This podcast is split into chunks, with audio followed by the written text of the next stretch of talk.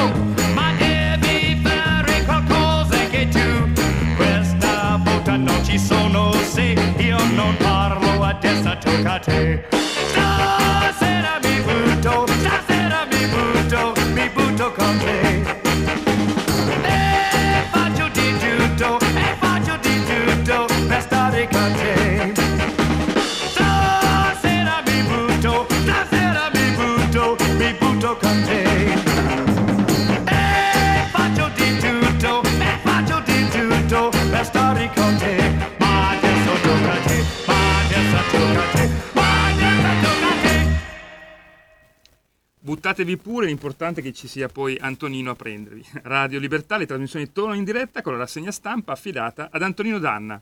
Grazie condottiero mio condottiero Giulio Cesare Carnelli, buongiorno a te, buon lavoro. Chissà se Matteo Renzi ha cantato Stasera mi butto di Rocky Roberts del 67, il nostro disco start di stamattina, quando è stato a cena dal, al Twiga, a saperlo, ma poi ne parliamo.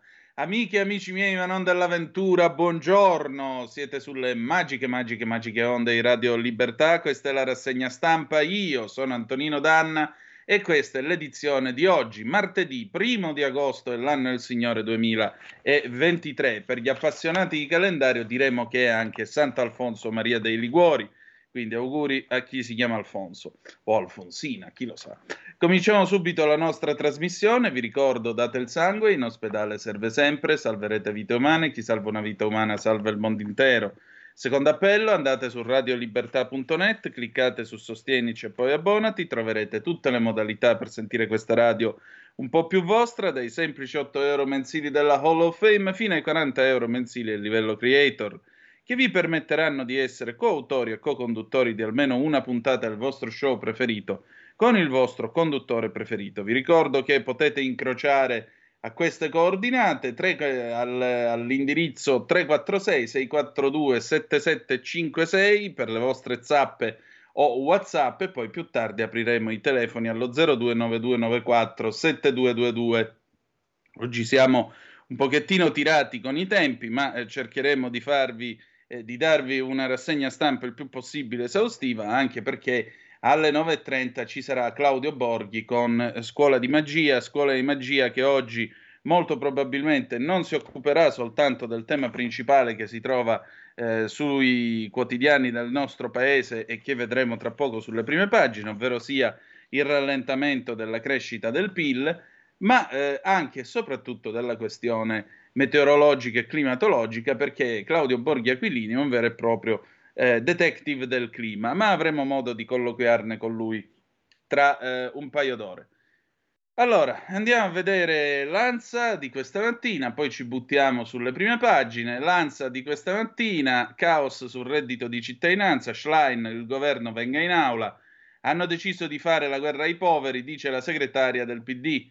I dubbi dei comuni, Conte, Meloni ci ripensi, ecco chi continuerà a percepire il reddito. Poi ancora ultima fiammata, poi crollo delle temperature di 10 gradi. Da giovedì arriva una perturbazione da nord con freddo e maltempo. Pollino, basso rischio caldo. Mercoledì bollini rossi in due città, allerta a Cagliari e Campobasso in arancione oggi e domani. Eh, abbiamo poi un trafiletto, orrore a Genova, Mahmoud ucciso e fatto a pezzi perché voleva lasciare il lavoro. Di solito quando uno vuole lasciare il lavoro come incentivo gli, danno, gli propongono un aumento di stipendio, in questo caso hanno pensato di scannarlo e buttarlo in mare a, a Camogli. Complimenti vivissimi. Andiamo a vedere anche l'estero, la BBC, questa è la notizia di apertura, la guerra in Ucraina, eh, circa un'ora fa eh, il, eh, il, grattacielo moscovita che era già stato colpito dai droni domenica è stato colpito di nuovo, ci sono circa 150 metri quadrati eh, di ehm, pannellature del, del grattacielo che sono saltate e in particolare, insomma, eh, alcuni droni sono stati lanciati nel corso della notte, ma secondo il sindaco di Mosca, eh, Sergei Sobyanin, uno è riuscito a volare contro la stessa torre del eh, complesso di Moskva City che era già stata colpita questa domenica, quindi avremo modo di ragguagliarvi. Una notizia un pochettino più allegra, Susan Sarandon è tornata a Ragusa, si è anche fatta il selfie e le daranno il premio Ragusani nel mondo perché, incredibile ma vero, malgrado lei si chiami Susan Sarandon, suo nonno faceva Criscione di cognome ed era ragusano, per cui Susan Sarandon è parente a noi. Va bene, andiamo a dare un'occhiata adesso alle prime pagine. Andiamo a vedere sulle prime pagine che cosa c'è di interessante sui quotidiani nel nostro paese questa mattina. Eccole qui. Eh, se avessimo una rete un pochettino più veloce riusciremmo anche a vederle. Un momentino che adesso arrivano, vediamo se ce la facciamo. no, stasera mi butto, mi butto con te, ma si butta pure la rete. Ecco qua che ce la facciamo. Allora, a venire il quotidiano dei vescovi, vediamo che cosa mette in prima pagina questa mattina. Eccolo qui, il fatto, l'Istat, male agricoltura e industria, Giorgetti più 0,9% a fine anno, Urso, non si possono tagliare le accise. La prima frenata, il PIL cala, meno 0,3%, l'inflazione resta alta, ma il governo conferma le previsioni di crescita. Sul taglio del reddito di cittadinanza, tensione al sud, INPS proroga a fine anno, se in carico i servizi sociali di spalla la notizia sulla GMG di la giornata mondiale della gioventù a Lisbona, il patriarca impegno contro gli abusi, Francesco incontrerà alcune vittime in aereo, pullman o canoa, i giovani invadono Lisbona. Centropagina, la fotonotizia, golpe, ministri arrestati, danni ad ambasciata di Parigi, il Niger nel caos, chiama Putin. Eh, vedremo poi. La Russia comunque si è sfilata dicendo di non avere niente a che fare con questo colpo di Stato. Corriere della Sera, l'apertura, anche qui la crescita, ma nel carrello della spesa gli aumenti sono al 10,4%. Da oggi è esposto il prezzo medio della benzina. Rallenta la crescita italiana, il PIL cala dello 0,3%, frenata dell'inflazione, tensione sui tagli al reddito. Di spalla la corsa dell'ex presidente, Trump involata nei sondaggi tra i repubblicani e stacca De Santis. Centropagina, confessano i due killer di Mahmoud a Genova, il ragazzo ucciso e fatto a pezzi perché voleva un lavoro migliore, il servizio di Floriana Rullo. Sempre di spalla, guerra, colpita la città di Zelensky, con missili e droni la resistenza ucraina si sposta in Russia, Centro, eh, in fondo abbiamo nord e sud, la battaglia dei voti a scuola, punteggi alti e lodi nel mezzogiorno, ma secondo i test invalsi il risultato è opposto. Il fatto quotidiano, il fatto quotidiano appunto per eh, stasera mi butto con cui abbiamo aperto la rassegna stampa. Santanché Alleanza, cena al Twiga e voti in Parlamento. Fratelli d'Italia Viva, Renzi è al governo. I finti oppositori, Calenda Furente per il sushi Schez Dani di Boschi, Bonifazzi, Nobili e compagni. Ma ormai Italia Viva vota quasi sempre con la maggioranza. Poi vedremo che cosa è successo, il fattaccio del Twiga. come ci viene raccontato dai colleghi del Fatto. Il giornale, estate amara, i tassi della BCE azzoppano il PIL, l'Italia ingrana la retromarcia, meno 0,3%, il governo una reazione attesa colpa della stretta monetaria, la protesta fa flop per quanto riguarda invece il reddito di, di cittadinanza, bomba sociale rimandata, poche persone in piazza, Sicilia disoccupato, tenta di dar fuoco all'ufficio del sindaco. E già, a Napoli avevano promesso una manifestazione da restare negli annali, non c'era praticamente nessuno. Eh, nuovo idolo a sinistra, tornerò a lottare, ora Zachi prepara la discesa in campo, se ne sentiva il bisogno. Fotonotizia a centropagina, uno che ne capisce, finalmente, che apre la bocca e dice la sua. Albano entra nel dibattito sui trapper, autotune e computer, la fine della musica. Oh, era ora che qualcuno lo dicesse. Ma d'altronde Battiato, amici e amici miei, ma non dell'avventura, già nell'81 l'aveva detto che saremmo finiti sepolti da immondizie musicali. Eh, bandiera bianca, dall'album La voce del padrone, 1981. Va bene, QN, quotidiano nazionale, quindi nazione, giorno, resto del Carlino, ecco il giorno, lavoro cercasi per 600.000. Intervista all'ex presidente IMSS Tridico. Il governo ritira il reddito di cittadinanza senza soluzioni per chi lo perderà. Urso lancia l'operazione trasparenza sugli aumenti alla benzina. Intervista all'economista Gross. PIL fermo, ma non sarà recessione. Fotonotizia centropagina. Ucraina. Il bambino riconosce il padre tra i manifesti degli eroi. L'ultimo bacio al papà morto in guerra. Questo bambino, percorrendo una strada di Kiev, ha riconosciuto tra le fotografie degli eroi suo padre e gli ha dato un tenerissimo bacio. Il padre del piccolo era Oleksiy Yanin, campione di box thailandese, morto a 38 anni nella difesa di Mariupol nell'aprile dell'anno 2022. Pagina, eh, poi notizie di spalla, Saronno morti in corsia, maxi sequestro al medico Alex, Brescia, botte cinghiate per i brutti voti, genitori indagati.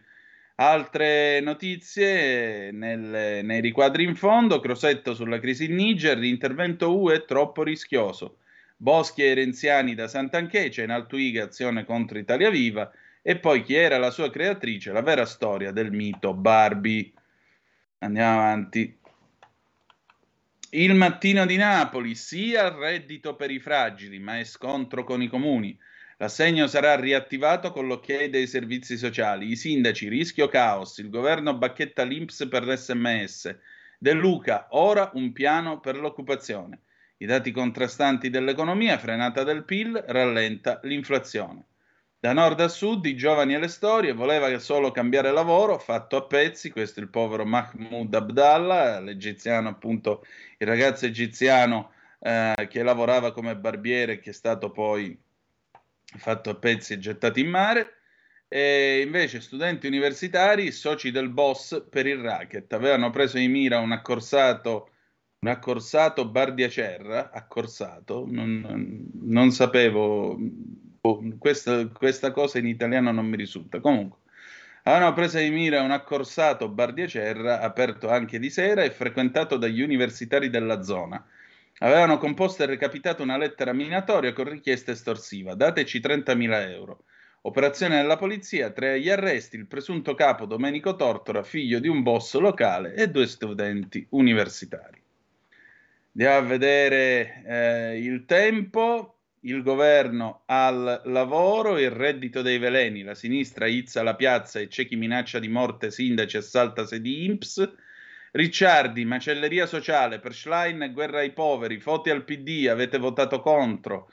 Indagini in tutte le regioni sui mancati controlli, ieri scovati altri furbetti.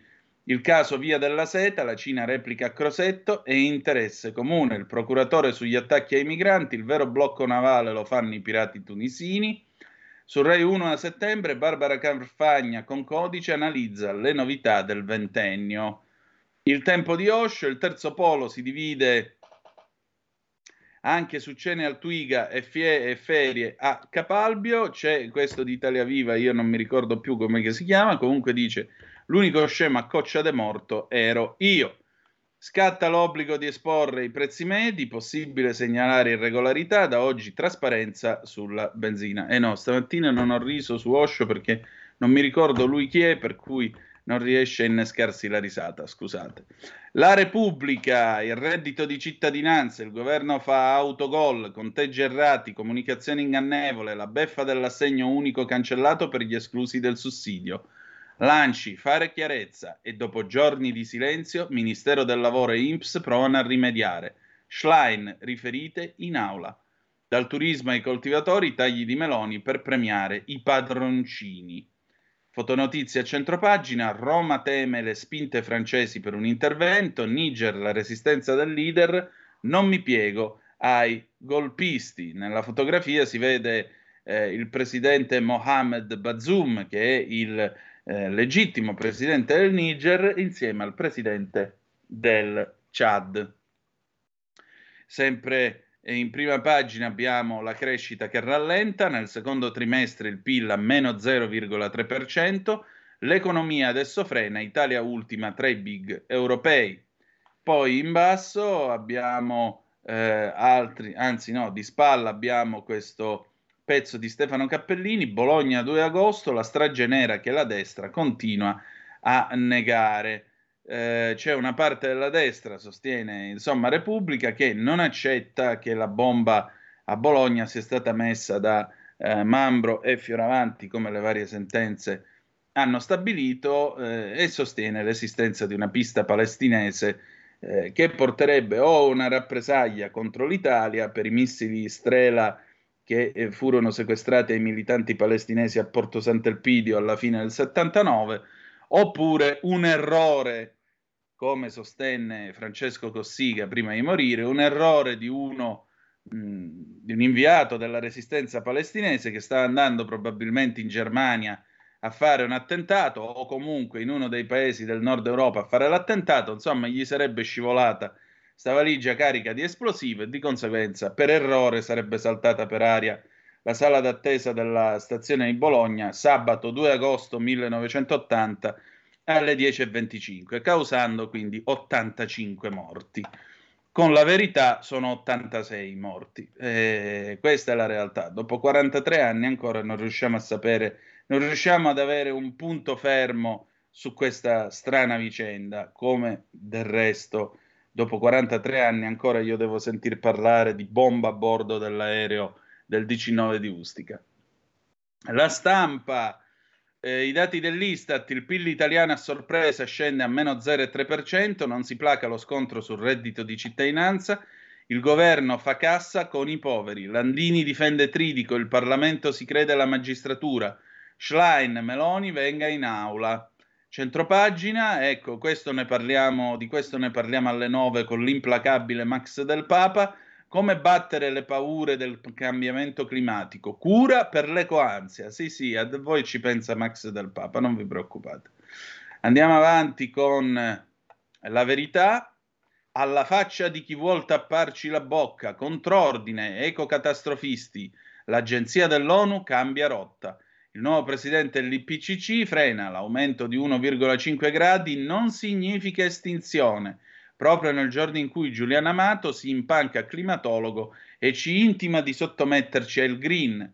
Nessuno scienziato può dire alla gente come vivere o mangiare, spiega Schia. Eh, figuriamoci se lo può fare uno che ci ha fregati i soldi e che peraltro è un costituzionalista, quindi non c'entra niente col meteo. Rai e Ministero finanziano il film che celebra Greta Thunberg, a centropagina la fotonotizia con un'ispirata eh, Greta che guarda al futuro in cui saremmo tutti morti, ma già dovevamo essere tutti morti cinque anni fa, vorrei ricordarvelo. I controlli INPS sul reddito solo dal 2022. Conte e la sinistra continuano a sobillare le proteste in difesa del sussidio. Lanci, problemi tecnici, aiuti a rischio. Nelle carte la mossa inquietante di Tridico, le verifiche sui nuclei familiari avviate appena dieci mesi fa. Brusco calo nel secondo trimestre, meno 0,3%, Germania in panna e Lagarde rallentano la corsa del PIL italiano, ne parleremo di questo anche con Claudio Borghi e poi domani anche con Carlo Cambi. A piccole dosi migliora anche la condizione dei pazienti affetti da malattia coronarica, un po' d'alcol fa bene, medici USA fa nera la viola. Due egiziani tagliano la testa e le mani a un uomo, un altro picchia una ragazza a Milano, il servizio di Fabio Amendolara. Per quanto riguarda il vino, beh, già lo sapevano i romani, no? Vinum bonum letificat corominis, il buon vino rende gioia al cuore dell'uomo. E infine, libero, sinistra biforcuta, quando dicevano il reddito 5 Stelle, una pagliacciata Oggi Dem e CGL si disperano per l'eliminazione del sussidio grillino che prima criticavano il servizio di Francesco Specchia. Centropagina, chi frena la nostra crescita, la Lagarde ci ha rotto il PIL. Nel secondo trimestre l'Italia rallenta, meno 0,3%, e l'effetto dell'aumento dei tassi voluto dalla BCE. Zangrillo, ministro della pubblica amministrazione, superiamo il posto fisso. Roma, Gualtieri nei guai, inchiesta sul caos dei rifiuti. E poi Renato Farina nella pagina, diciamo nel fondo, Torino, i progressisti contro la stanza dell'ascolto, ma perché? Una mano per non abortire e parte la protesta. Com'è, come non è, se uno non è d'accordo è sempre un fascista, un retrogrado, un cattolico, eccetera, eccetera. Italia Oggi, il 110% è super scontato, inchiesta di Italia Oggi sulle piattaforme di cessione dei crediti edilizi, i crediti, I crediti ceduti con sconti medi del 20% sul loro valore originario. Fanno gola le singole annualità. L'intervista di Alessandra Ricciardi, Valditara quest'anno a settembre tutte le cattedre saranno coperte dai professori. Il diritto e rovescio di Pierluigi Magnaschi, il direttore di Italia Oggi, i politici non sono interessati a risolvere i problemi, ma solo a coniare slogan, slogan capaci di suscitare tifoserie sulle quali puoi vivere di rendita. Oltretutto, ogni decisione economica, per meditata che essa sia, comporta sempre delle controindicazioni, come nel caso delle medicine. Il Portogallo, ad esempio, aveva creduto di inventare il modo per fregare fiscalmente gli altri paesi UE concedendo enormi sconti fiscali ai pensionati stranieri che avessero deciso di vivere almeno 183 giorni l'anno nel paese lusitano. L'iniziativa ha funzionato molto bene, provocando l'arrivo in Portogallo di molte decine di migliaia di stranieri che guadagnando, poniamo, 3.000 euro al mese, possono pagare 700 euro d'affitto, mentre i portoghesi che ne guadagnano in media 900 di euro al mese non possono sostenere gli affitti aumentati dalla pressione dei nuovi arrivati. Una misura apparentemente benefica per il Portogallo si sta quindi rivelando una dinamite sociale difficile da disinnescare. Ai ai ai ai ai, cari lusitani. Bene, andiamo a dare anche un'occhiata ai eh, quotidiani eh, locali perché abbiamo ancora un pochettino di tempo, dopodiché ci tuffiamo nell'analisi dei mh, mm, singoli eh, quotidiani. Brescia oggi, al via i controlli straordinari delle facciate di Palazzo Loggia. Corriere del Mezzogiorno Campania, lavoro, De Luca, reddito, lo stop con sms, un trauma sociale. Corriere del Mezzogiorno Puglia, Puglia senza aerei antincendio. A sorpresa era stato sciolto l'accordo con l'azienda che operava con due Fireboss.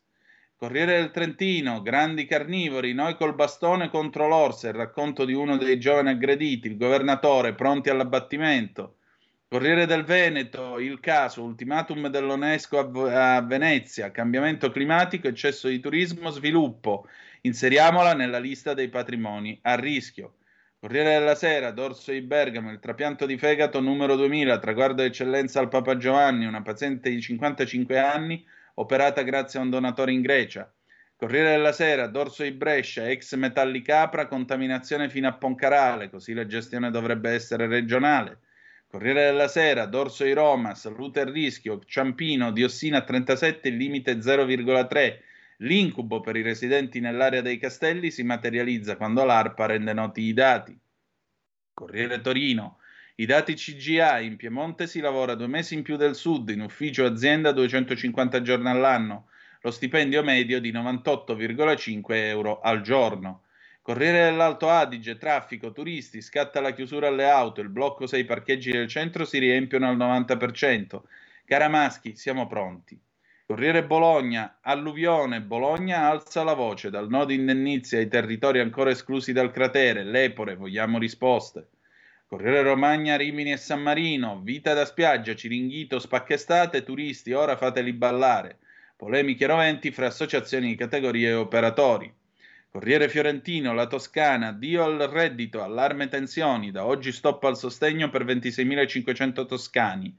Gli assistenti sociali scrivono ai Gianni preoccupati. Gazzetta di Modena, schianto contro un'auto, muore in scooter a 48 anni.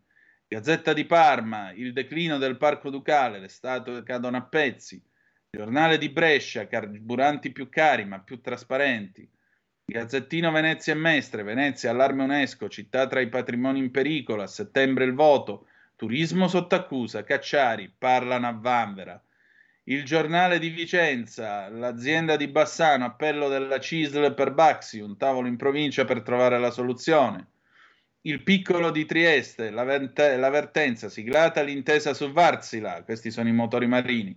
Da oggi 299 in cassa, solidarietà fino al 31 dicembre, Mitsubishi Ansaldo se ne riparla a settembre. Il secolo XIX, ucciso per una lite di lavoro, Genova, il ragazzo accoltellato e mutilato dai gestori alla barberia, voleva passare a un negozio concorrente. Al cimitero debuttano guardie anti-migranti.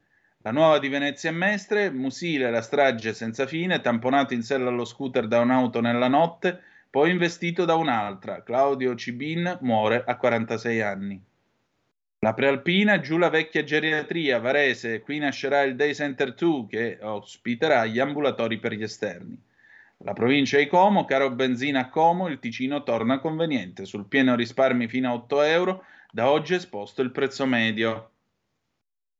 Eh, la provincia, qua siamo quotidiano di Cremona, appuntamento col Papa, i primi cremonesi già a Lisbona per la giornata mondiale della gioventù con il loro vescovo.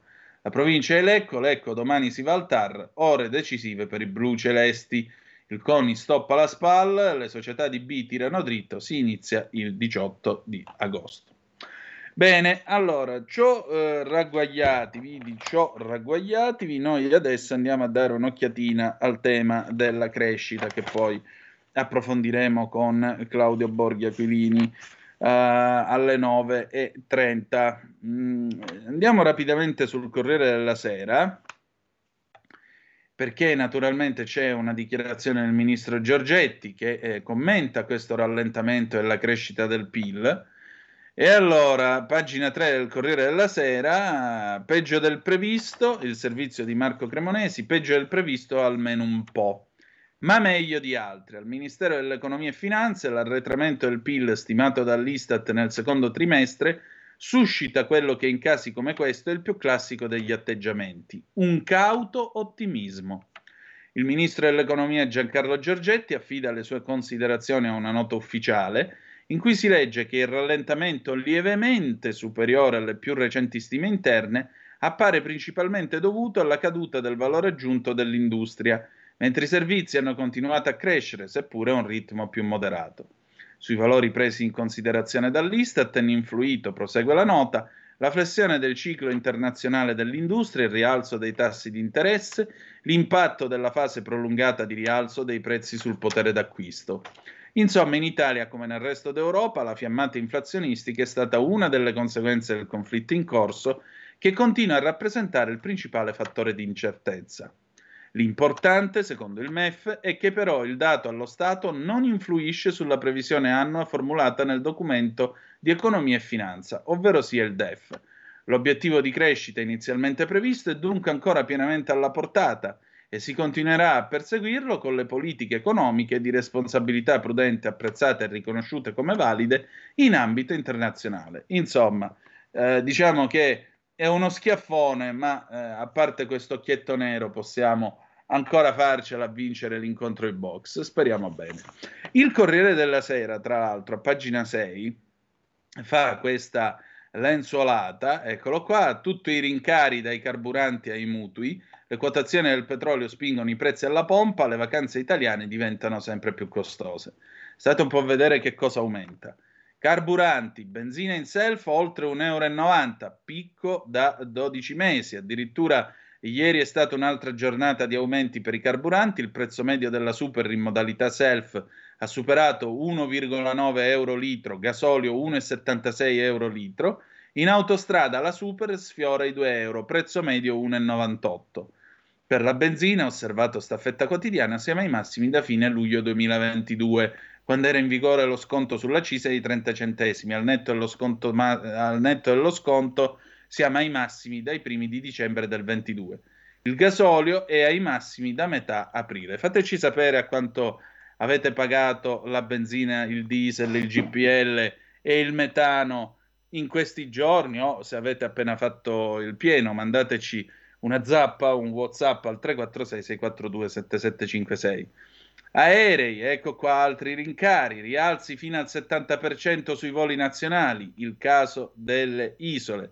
Sono soprattutto i voli di lungo raggio a trainare il rincaro con un più 58% sul primo semestre dell'anno prima, in particolare per una ripresa giudicata senza precedenti dei viaggi tra Italia e Stati Uniti. Infine, camere d'hotel più costose del 20% rispetto al 19%, gli alimentari, il clima fa calare i raccolti, il prezzo al dettaglio triplica e infine la casa per 150.000 euro, la rata variabile sale di 300 euro. Come vi piango voi col mutuo a tasso variabile. Adesso uno stacco breve e poi le opere e i giorni di Matteo De Sio. A tra poco.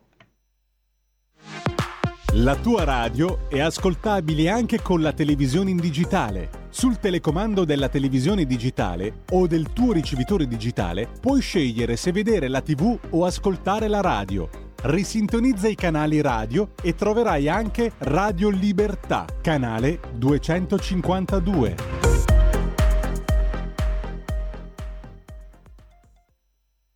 Buongiorno dalle magiche, magiche, magiche onde di Radio Libertà.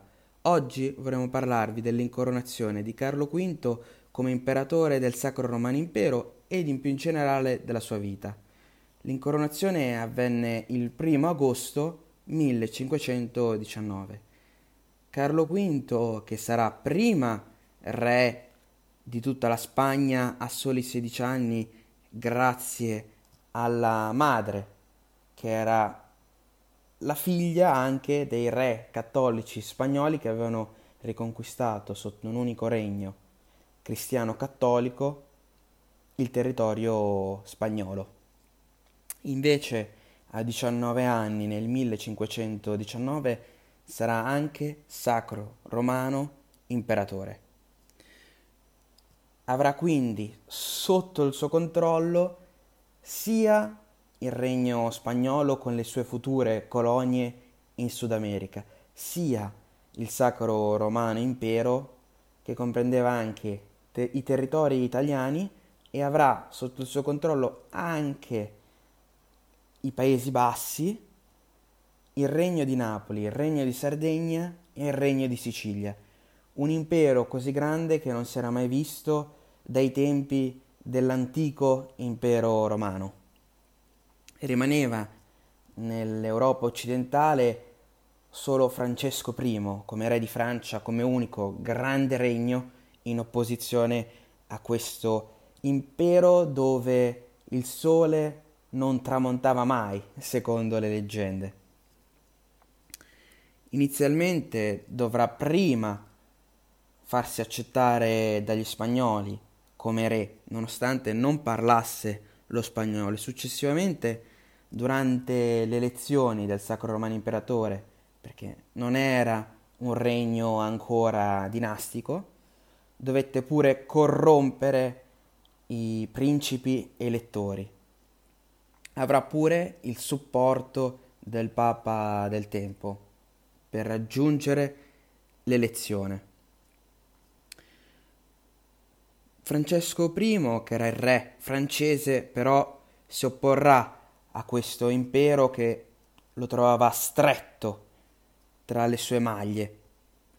Francesco I che quindi farà una serie di guerre contro Carlo V, sempre alla fine trovandosi in posizioni di svantaggio, finendo pure imprigionato.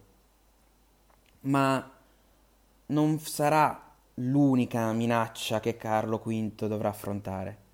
Carlo V dovrà pure fronteggiare questa nuova religione cristiana, ovvero il luteranesimo, che era iniziata inizialmente come una forma di protesta del monaco Martin Lutero e successivamente sarà anche un pretesto per i principi tedeschi per ribellarsi a un imperatore sempre più autoritario nei loro confronti. Questi principi, chiamati protestanti perché si opponevano agli editti e alle volontà dell'imperatore, fonderanno pure una lega con un esercito federale per scontrarsi contro il forte esercito dell'imperatore. Un impero, quello di Carlo V, che era sì quindi grande, ma che non riuscirà mai a essere in pace per tutta la sua durata. Un impero dissanguato dalle continue guerre, sia per via delle tantissime morti, sia ovviamente parlando in eh, semplice maniera economica. L'imperatore Carlo V, tra l'altro, dovrà pure fronteggiare per lungo tempo il sultano Solimano il Magnifico, che proverà più volte a conquistare parte dei suoi territori, arrivando sia a Vienna, dove sarà respinto successivamente, sia proverà a conquistare anche l'Andalusia e la Sicilia. E Carlo V dovrà con un enorme sforzo respingere queste mire espansionistiche degli ottomani. Carlo V arrivò pure a conquistare sia Tunisi sia Algeri per cercare di destabilizzare questa forte presenza musulmana nella pirateria e nel Mediterraneo. Carlo V, tra l'altro, sarà anche il motivo principale per cui i cavalieri ospitalieri saranno a Malta, perché serviva a Carlo V una posizione strategica per difendere i mari del Mediterraneo. Arriverà infine il momento in cui deciderà di abbandonare queste sue mire espansionistiche in tutto il territorio europeo e mondiale e si accorgerà di essere un sovrano obsoleto in confronto a questi nuovi re che ormai parlavano di stati nazionali. Lui era ancora un imperatore medievale in un mondo che era in evoluzione. E la linea torna ad Antonino Danna. Antonino però non ti sentiamo. Eh, eh, c'era il microfono chiuso. Bene, eh, rieccoci qua. Siete sempre sulle magiche, magiche, magiche onde di Radio Libertà. Questa è sempre la rassegna stampa. Antonino Danna al microfono con voi. Intanto salutiamo chi ci sta seguendo anche attraverso le pagine Facebook, eh, Lega Salvini Premier e quella naturalmente della nostra radio, Radio Libertà. Va bene, allora. Bella gente, noi andiamo avanti con eh, le vostre zappe che sono arrivate al 346 642 7756. Walter mi scrive da Telgate, provincia di Bergamo, ha fatto il pieno, 1,679 euro il diesel, buono, buono. Questa è fortuna con la C maiuscola, Walter, eh, lasciatelo dire. Marco da Milano, se la maggioranza imbarca anche il signorino di Rignano, si prevede uno smottamento di voti e astensione alle prossime elezioni. Carlo da Marcheno, Brescia, c'era una volta il reddito di inclusione, quello andava bene, quello ci vuole, erogato e controllato dai comuni. PS, la prossima volta che incontra l'onorevole Ravetto, può dirle che è bellissima e la adoro signor Camerlengo? Ne sarò, eh, sarò latore di tale comunicazione, non ti preoccupare. Allora, veniamo allo eh, Antonino, abbiamo un vocale sul carburante. Dai, veloce, veloce, sentiamo. Buongiorno Antonino, sono Albino Umarasciollo. Allora, una decina di giorni fa, forse anche meno, qui da me la nafta era a 1,659, 659 Ieri era 1,759, in pratica aumentata di 10 centesimi. Non è un'esagerazione, no, nel senso che facendo un pieno più o meno uno ci spende 3 euro in più, calcolando un 30, un 30 litri siamo a quei livelli. Però è una cosa per me ingiustificata, una mera speculazione sulle nostre spalle, ma è così, siamo in Italia, quindi magna tu che magno io, l'importante è che si magni tutti. State bene, ciao. Come faccio a non essere d'accordo con tutti e ciascuno di voi? Eh, avete pienamente ragione, punto. Non c'è altro da aggiungere. Allora, adesso andiamo sul fatto quotidiano perché ieri è avvenuto lo scandalo. Eh, state un po' a sentire che cosa è successo.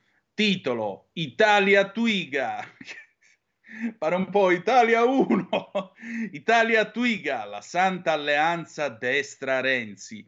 Gnam gnam condani, inciucio, giustizia, fisco, reddito di cittadinanza, salario minimo e armi Italia Viva da mesi è di fatto in maggioranza. Mm.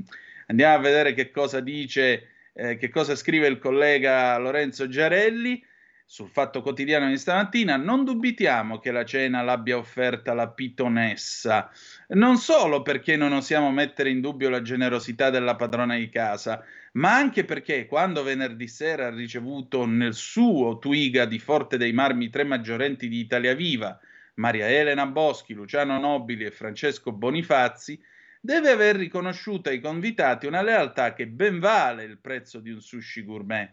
Già perché la maggioranza Italia Twiga, la destra e i renziani insieme, attovagliata a cena, come raccontato ieri dal Corriere, sublima un clima di fratellanza politica che non stupisce nessuno, visto che fin da prima delle elezioni era facile pronosticare quali sarebbero state le mosse di Matteo Renzi con Fratelli d'Italia e soci al governo, ma che ormai inanella prove d'amore quasi quotidiane. La più evidente delle quali è quella con cui Italia Viva ha salvato la stessa Daniela Santanchè, prima difendendola dalle accuse sulla disastrosa gestione delle sue aziende, anche sul riformista guidato da Renzi e l'ex forzista Andrea Ruggeri, pure lui presente alla cena al Twiga, e poi non votando la mozione di sfiducia nei suoi confronti sostenuta da 5 Stelle, PD e Alleanza Verdi-Sinistra.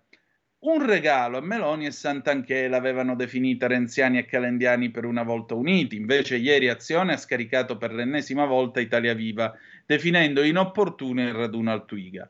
Due giorni dopo il, il voto in Parlamento, il brindisi tutti assieme a Forte dei Marmi. Le piazze protestano contro il governo per il taglio al reddito di cittadinanza e Italia Viva figurarsi cosa può obiettare.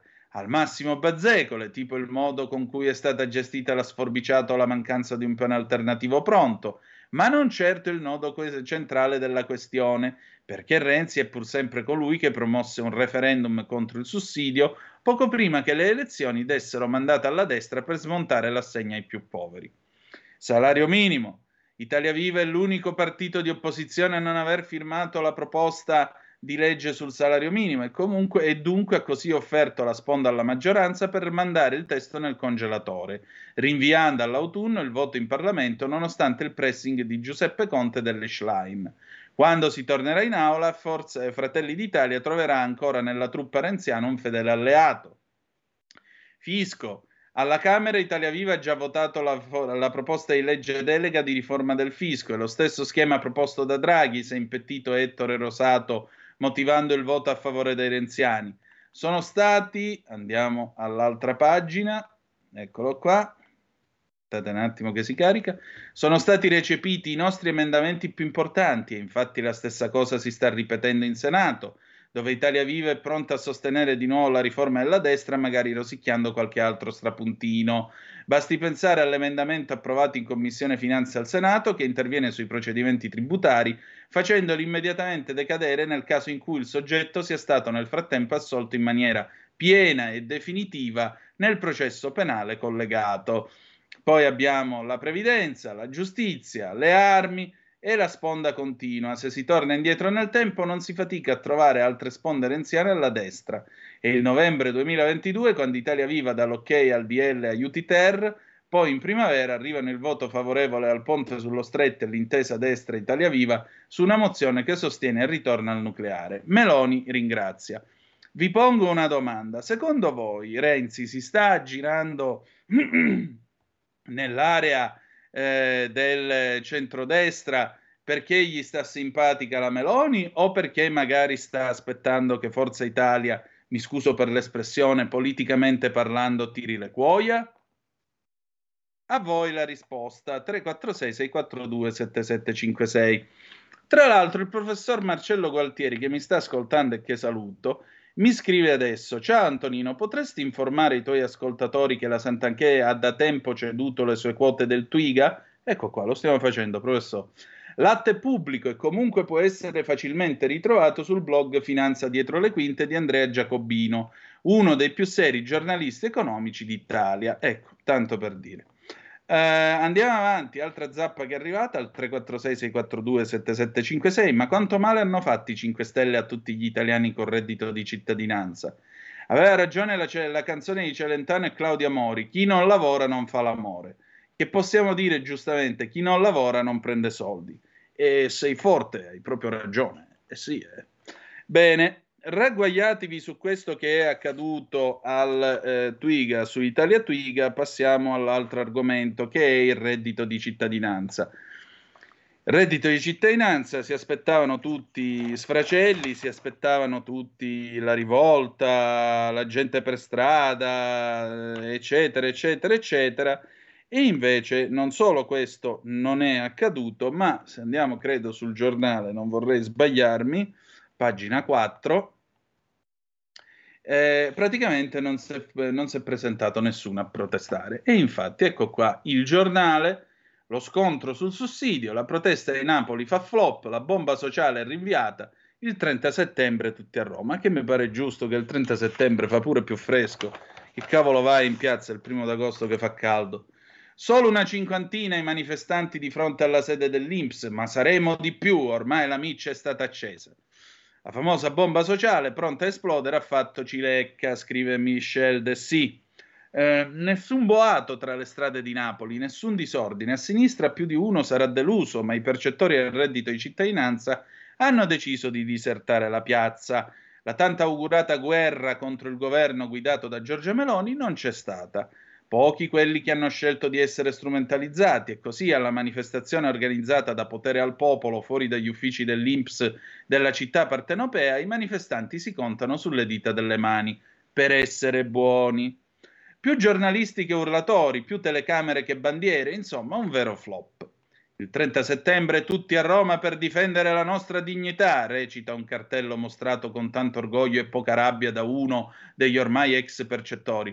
Scusi, il 30 settembre leggo bene, chiediamo convinti che si tratti di un errore di battitura. Eh, a settembre c'è più gente disponibile a venire con noi, ci risponde quasi meravigliato dalla domanda.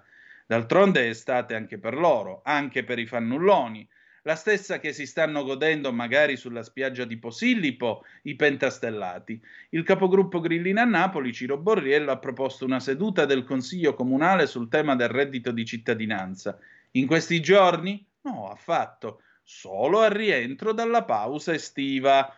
Ritengo che noi siamo chiamati con grande senso di responsabilità a dire qualcosa, ha dichiarato, ma con calma, molta calma. D'altronde a, so- d'altronde a soffiare sulle braccia in questi giorni ci pensa Giuseppe Conte, Lichline e compagni.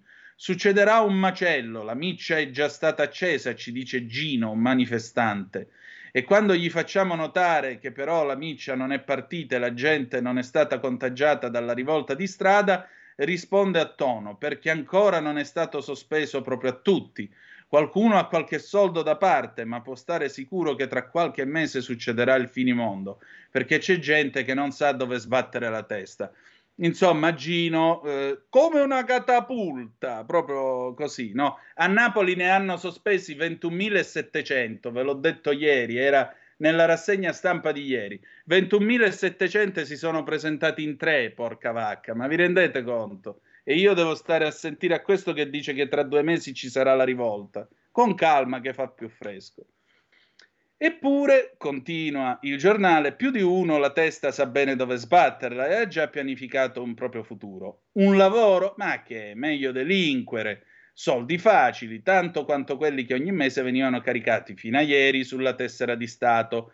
Sulla card gialla, per molti la moneta di scambio dell'avvocato Masaniello. Vado a rubare, che devo fare? Dai, dimmi tu che devo fare. Cercare lavoro? Gli suggeriamo.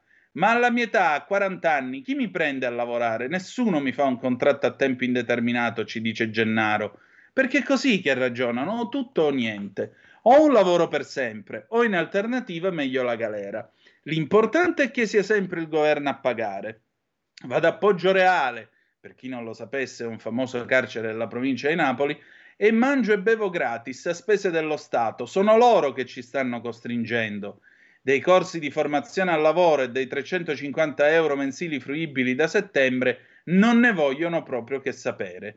Io credo che Giorgia Meloni deve scappare, ci dice una donna pronta a partire, una volta passata l'estate, alla volta di Roma per manifestare tutto il suo dissenso. C'è di più, tra i manifestanti qualcuno si spinge oltre. Questo governo vuole che prendiamo le pistole minacce che allarmano il Viminale, che però, a quanto pare, può dormire sonni tranquilli, almeno per ora, perché si sa, la fame è brutta. Tanto vi dovevo, tanto vi dovevo. 346 642 7756 se volete dire la vostra. Nel palermitano, questo sì che eh, ha fatto qualcosa di più interessante rispetto a quelli sentiti a Napoli dal collega Michel Dessy, Va in municipio e minaccia, ridatemi l'assegno oppure brucio tutto. L'uomo si è presentato con una bottiglia di benzina reclamando il reddito. Il sindaco vuole aiuti ma non un lavoro. Qualcuno mi scrive al 346 642 7756 potere ai Lazzaroni. Come non essere d'accordo? Il sindaco vuole aiuti ma non un lavoro. Eh, brucio il comune se non mi date i soldi. Ecco, sparge di benzina la stanza del sindaco di Terrasini, provincia di Palermo, minacciando di appiccare il fuoco. Sono stati momenti concitati ieri al municipio e alla cittadina siciliana, per fortuna rifolti, risoltisi senza che nessuno si sia fatto male. Protagonista un 62enne del luogo, disoccupato e con precedenti per reati contro il patrimonio, che risulta tra i 37.600 siciliani che hanno ricevuto dall'INPS l'SMS di cessazione del reddito di cittadinanza. L'uomo si era recato al comune non appena letto il messaggio, pensando che il sindaco Giosuè Maniaci potesse intervenire per riassegnargli il beneficio. Stando diversamente le cose, se n'è, poi, se n'è andato per poi tornare con una bottiglia piena di benzina, facendo irruzione nella stanza del sindaco. Mi do fuoco, brucio tutto, gridava. Non mi aiuta nessuno. Ma le cose non stanno così, secondo il primo cittadino che delinea il personaggio. A maggio gli abbiamo dato un bonus di 500 euro, riceve sostegno dalla Caritas, dal Banco Alimentare. Più volte io e altri membri della giunta gli abbiamo pagato le bollette. E ieri mattina gli ho detto che gli avremmo potuto trovare un lavoro, ma non vuole. Mi ha risposto per l'ennesima volta che lui non può lavorare per un presunto problema alla schiena.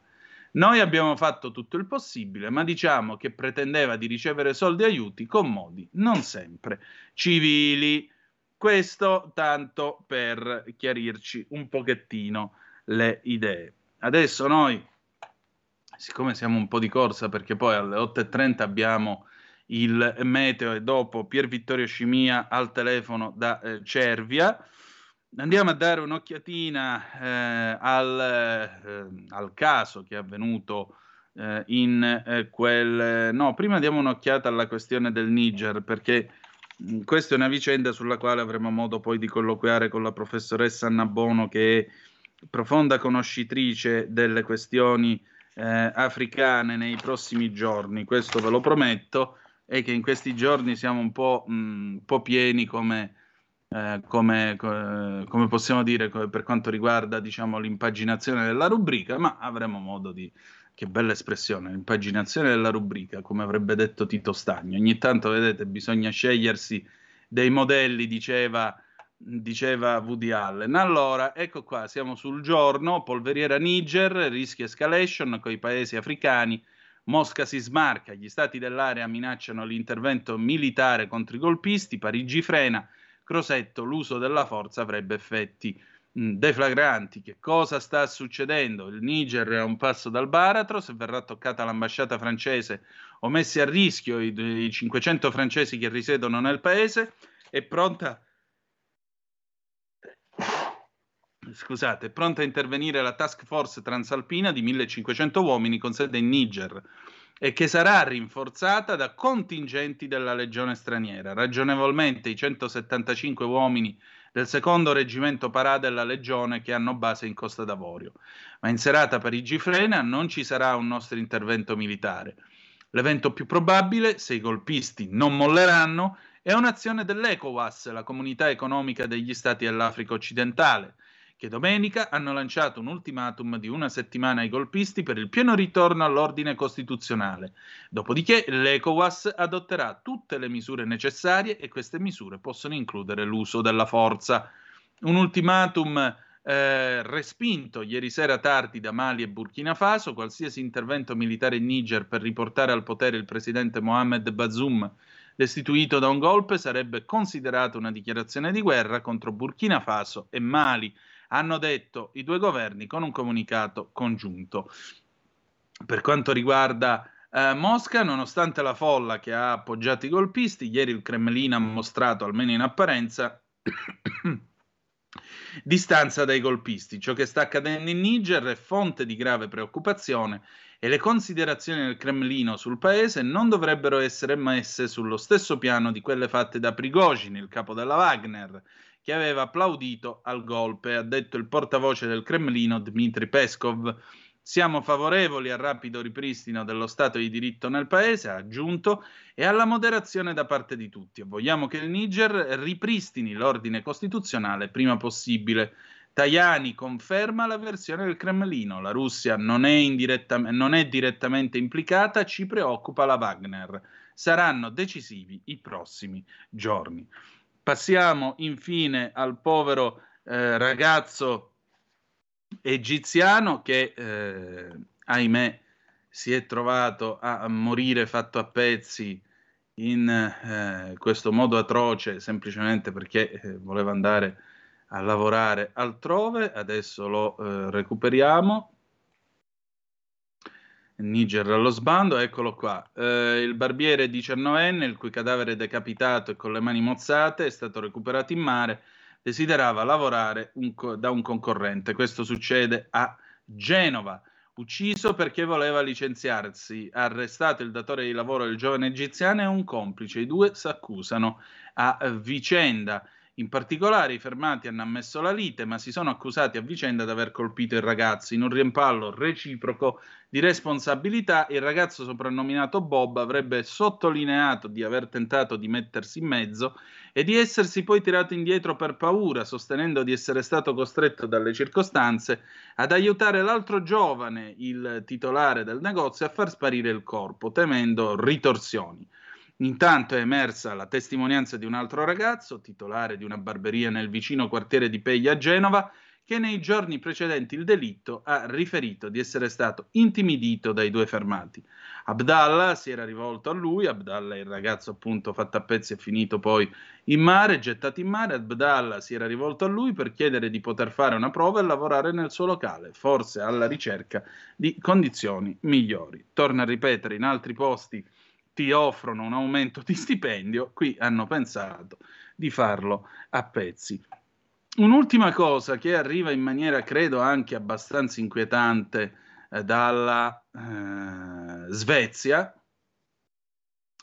Eh, ancora un Corano bruciato, siamo sul Corriere della Sera, pronti a vietare i roghi per legge. Stoccolma e Copenaghen studiano il bando delle proteste, mettono in pericolo la sicurezza eh, i raduni pubblici dove vengono bruciate copie del Corano, il testo sacro dell'Islam, manifestazioni inevitabilmente autorizzate ai sensi delle leggi sulla libertà d'espressione, che aggravano però un momento in cui le relazioni con vari paesi medio orientali, soprattutto della Svezia, sono difficili e che potrebbero presto venire proibite per legge, sia in Svezia sia in Danimarca, anche dopo contatti tra i due governi.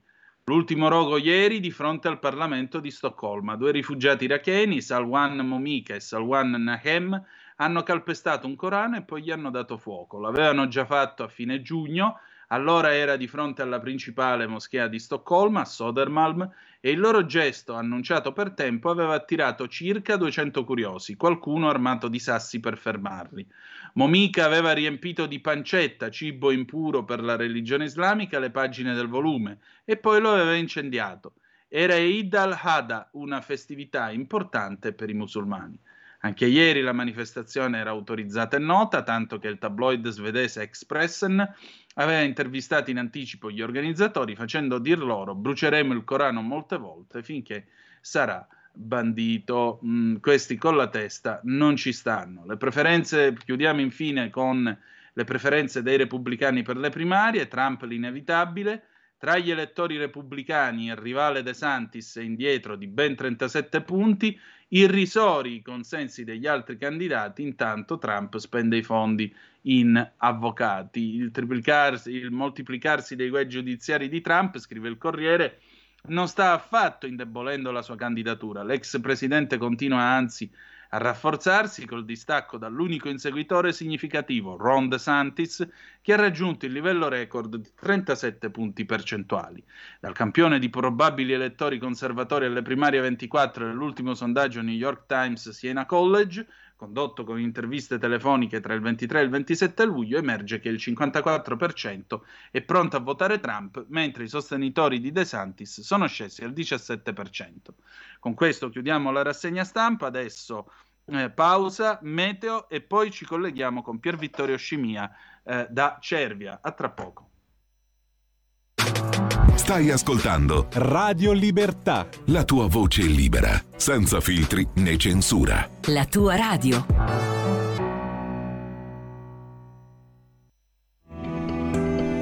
Il meteo.it presenta le previsioni del giorno. Bassa pressione informazione sul Golfo Ligure con maggiore instabilità al nord, vento di ribeccio al centro, bello al sud. In mattinata i cieli si presenteranno sereni al massimo poco nuvolosi al centro-sud, con qualche acquazzone invece su Alpi e Prealpi in locale sconfinamento alle pianure a nord del Po. Durante le ore pomeridiane qualche breve acquazzone su Alpi e pianura padana, sempre bello e caldo al centro-sud, ventoso in Sardegna, sulle Tirreniche e in Emilia-Romagna. Per ora è tutto da ilmeteo.it dove il fa la differenza anche nella nostra app. Un saluto da Lorenzo Tedici. Avete ascoltato le previsioni del giorno. Radio Libertà, ridiamo subito la linea ad Antonino Danna. Antonino, siamo già collegati con Pier Vittorio Scimia.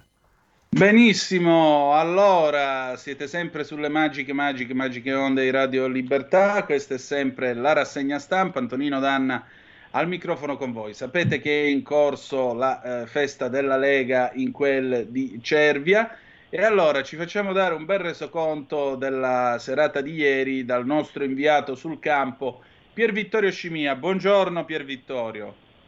Ciao, ciao a tutti, ciao Tonino, ciao a tutti i radioascoltatori.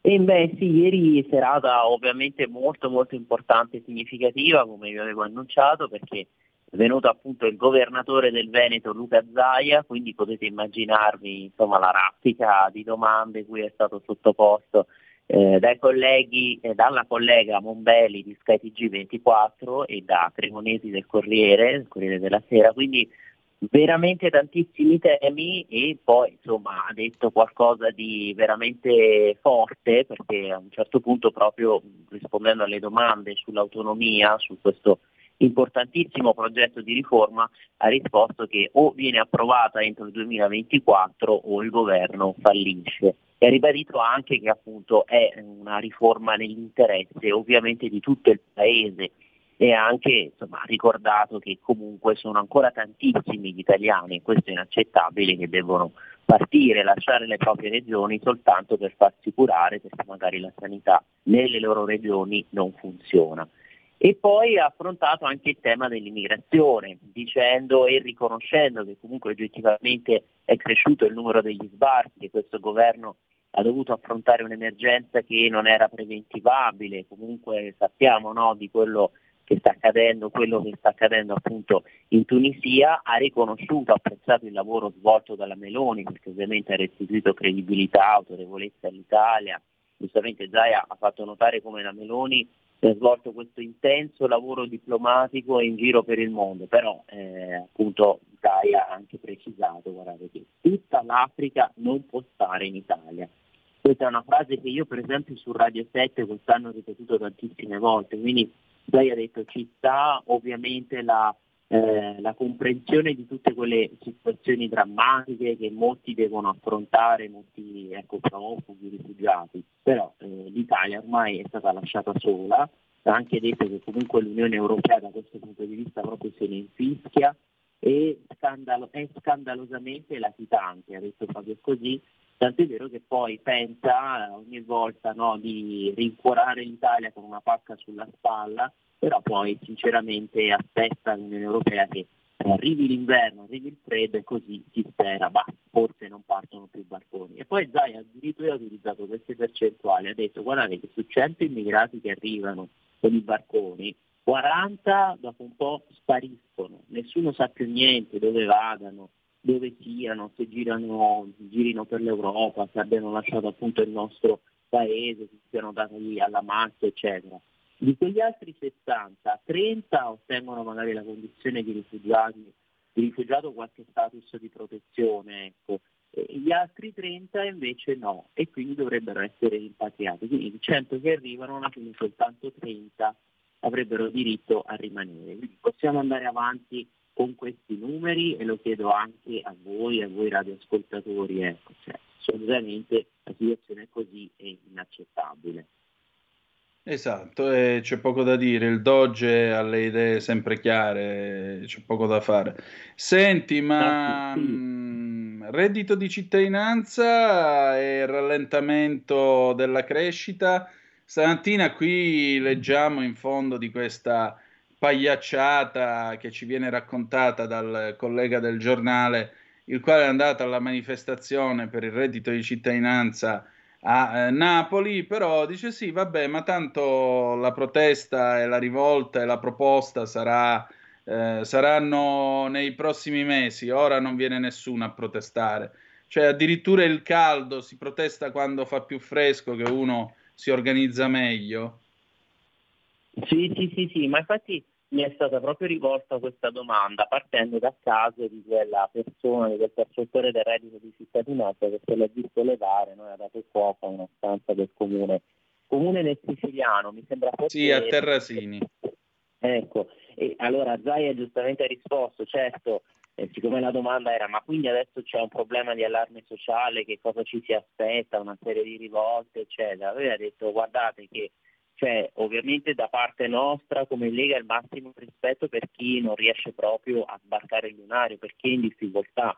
Giustamente Zai ha fatto presente che ci possono essere anche dei padri di famiglia che magari hanno situazioni gravi, eh, famiglie a carico in cui magari c'è un disabile, ci sono persone anziane eh, per le quali bisogna provvedere. Quindi è giusto che ci possa essere un reddito di inclusione, lui l'ha chiamato così come avviene in altri paesi europei, ma attenzione non venite a dirci che un baldo giovane a 20-30 anni eh, che non vuole lavorare debba prendersi insomma, questo stipendio vero e proprio stando sul divano o magari prendendo pure un, un altro stipendio in nero lavorando appunto così eh, irregolarmente. Ed è quello che è accaduto, quindi detto, giustamente noi ci siamo accorti dagli infiniti controlli della Guardia di Finanza che tanti percepivano questo reddito o comunque no, lavoravano in nero oppure lo prendevano e non avevano assolutamente il titolo e anche qui ci si è chiesto, ma insomma i controlli non potevano essere fatti a priori da parte dell'Inps, quindi adesso perché si stracciano le vesti alcuni percettori del reddito di cittadinanza in difesa appunto del presidente dell'Inps? Come al solito in Italia poi appena si vuole capire che cosa sia successo, quando qualcosa non è funzionato, si vuole far partire una commissione di inchiesta levata di scudi, mamma mia, cioè, e così si continua ad alimentare questo senso di impunità. Mm, non so se anche te sei d'accordo Tonino con me su questo, su quello che ha detto anche il presidentissimo Zaia, ma insomma veramente ci è mancato di rispetto a tanti italiani. E vi racconto a proposito poi, più che di reddito di cittadinanza ma di lavoro, questo curioso aneddoto che è avvenuto ieri durante la serata, potrete poi rivedere il video no, caricato, registrato anche sulla pagina Facebook di Lega Salvini Premier. Praticamente mentre parlava Zaia, dall'altro lato, lì sul canale di Milano Marittima Cervi, è passato uno e ha iniziato a gridare all'indirizzo di Zaia vai a lavorare e Zaia ha risposto, guarda io lavoro, lavoro come presidente del Veneto, tu quel lavoro fai. Quello dopo un po' dopo che continuava a gridare così proprio da, in maniera da non senso, no, vai a lavorare, ha detto che faceva il muratore. Al che Zaia si è arrabbiata ancora di più perché ha detto non è che perché tu fai il muratore allora sei autorizzato a mancare di rispetto verso chi lavora. Oltretutto dice mancando di rispetto verso uno che si può definire stato tuo collega perché io ai tempi dell'università ho fatto anche il muratore. Quindi questo per farvi capire il personaggio Zaia, sempre sul pezzo, sempre pragmatico e veramente insomma è stato un piacere poter sentire da lui eh, tutte queste valutazioni anche poi eh, sulla ripresa economica, sul PNRR, perché ripeto tantissimi temi affrontati e lui giustamente ha detto guardate che questo treno del PNRR sì è vero che dipende in parte da fondi che dovranno essere poi restituiti con dei prestiti, è vero che anche i fondi cosiddetti perduti comunque derivano no, da quelle quote che l'Italia versa all'Unione Europea, però un, un, treno così passa soltanto una volta nella storia, un treno di oltre 200 miliardi di euro, quindi cerchiamo di utilizzarli al meglio, di rispettare tutte le scadenze e le tempistiche, anche per fare bella figura all'estero e per non perdere di credibilità. Certo. Allora, senti Pier Vittorio, intanto diamo un annuncio a chi ci sta ascoltando, alle 13 avrete poi l'intervento di Luca Zaia integrale, eh, subito dopo appunto i promessi sposi letti dal nostro Giulio Cainarca. Eh, Pier Vittorio, intanto io ti voglio ringraziare anche perché insomma stasera si parla della parolina magica come l'abbiamo sentita eh, dalle, dalle, dalle, labbra sia di Giancarlo Giorgetti che di Isabella Tovaglieri due settimane fa su Mirago. Stasera, ore 20 e 45, a Cervia, Torre San Michele, Piazza Maffei per la festa Lega Romagna 2023, Roberto Calderoli, ministro per gli affari regionali e le autonomie, dialoga con Michele De Pascale, presidente dell'Unione Province d'Italia, e poi alle 21.30 il ministro dell'istruzione e del merito Giuseppe Valditare. Insomma, direi che eh, per questa sera c'è un altro, un'altra ricca serie di appuntamenti.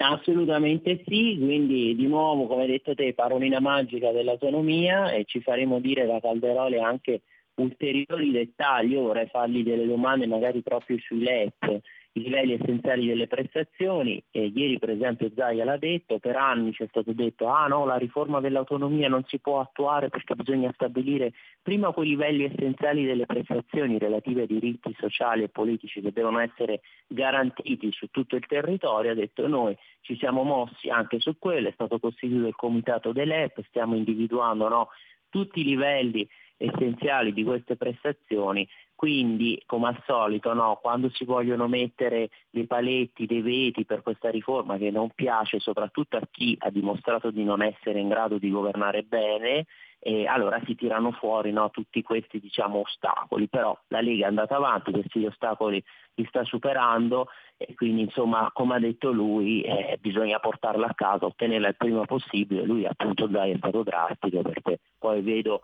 ormai tutte le testate, l'ANSA eccetera l'hanno rilanciato e questa è la grande notizia, lui ha detto o autonomia entro il 2024 il governo fallisce, ne fallisce nel senso che eh, è un fallimento, è mancato raggiungimento di qualcosa che è proprio nel patto di governo, nel programma elettorale.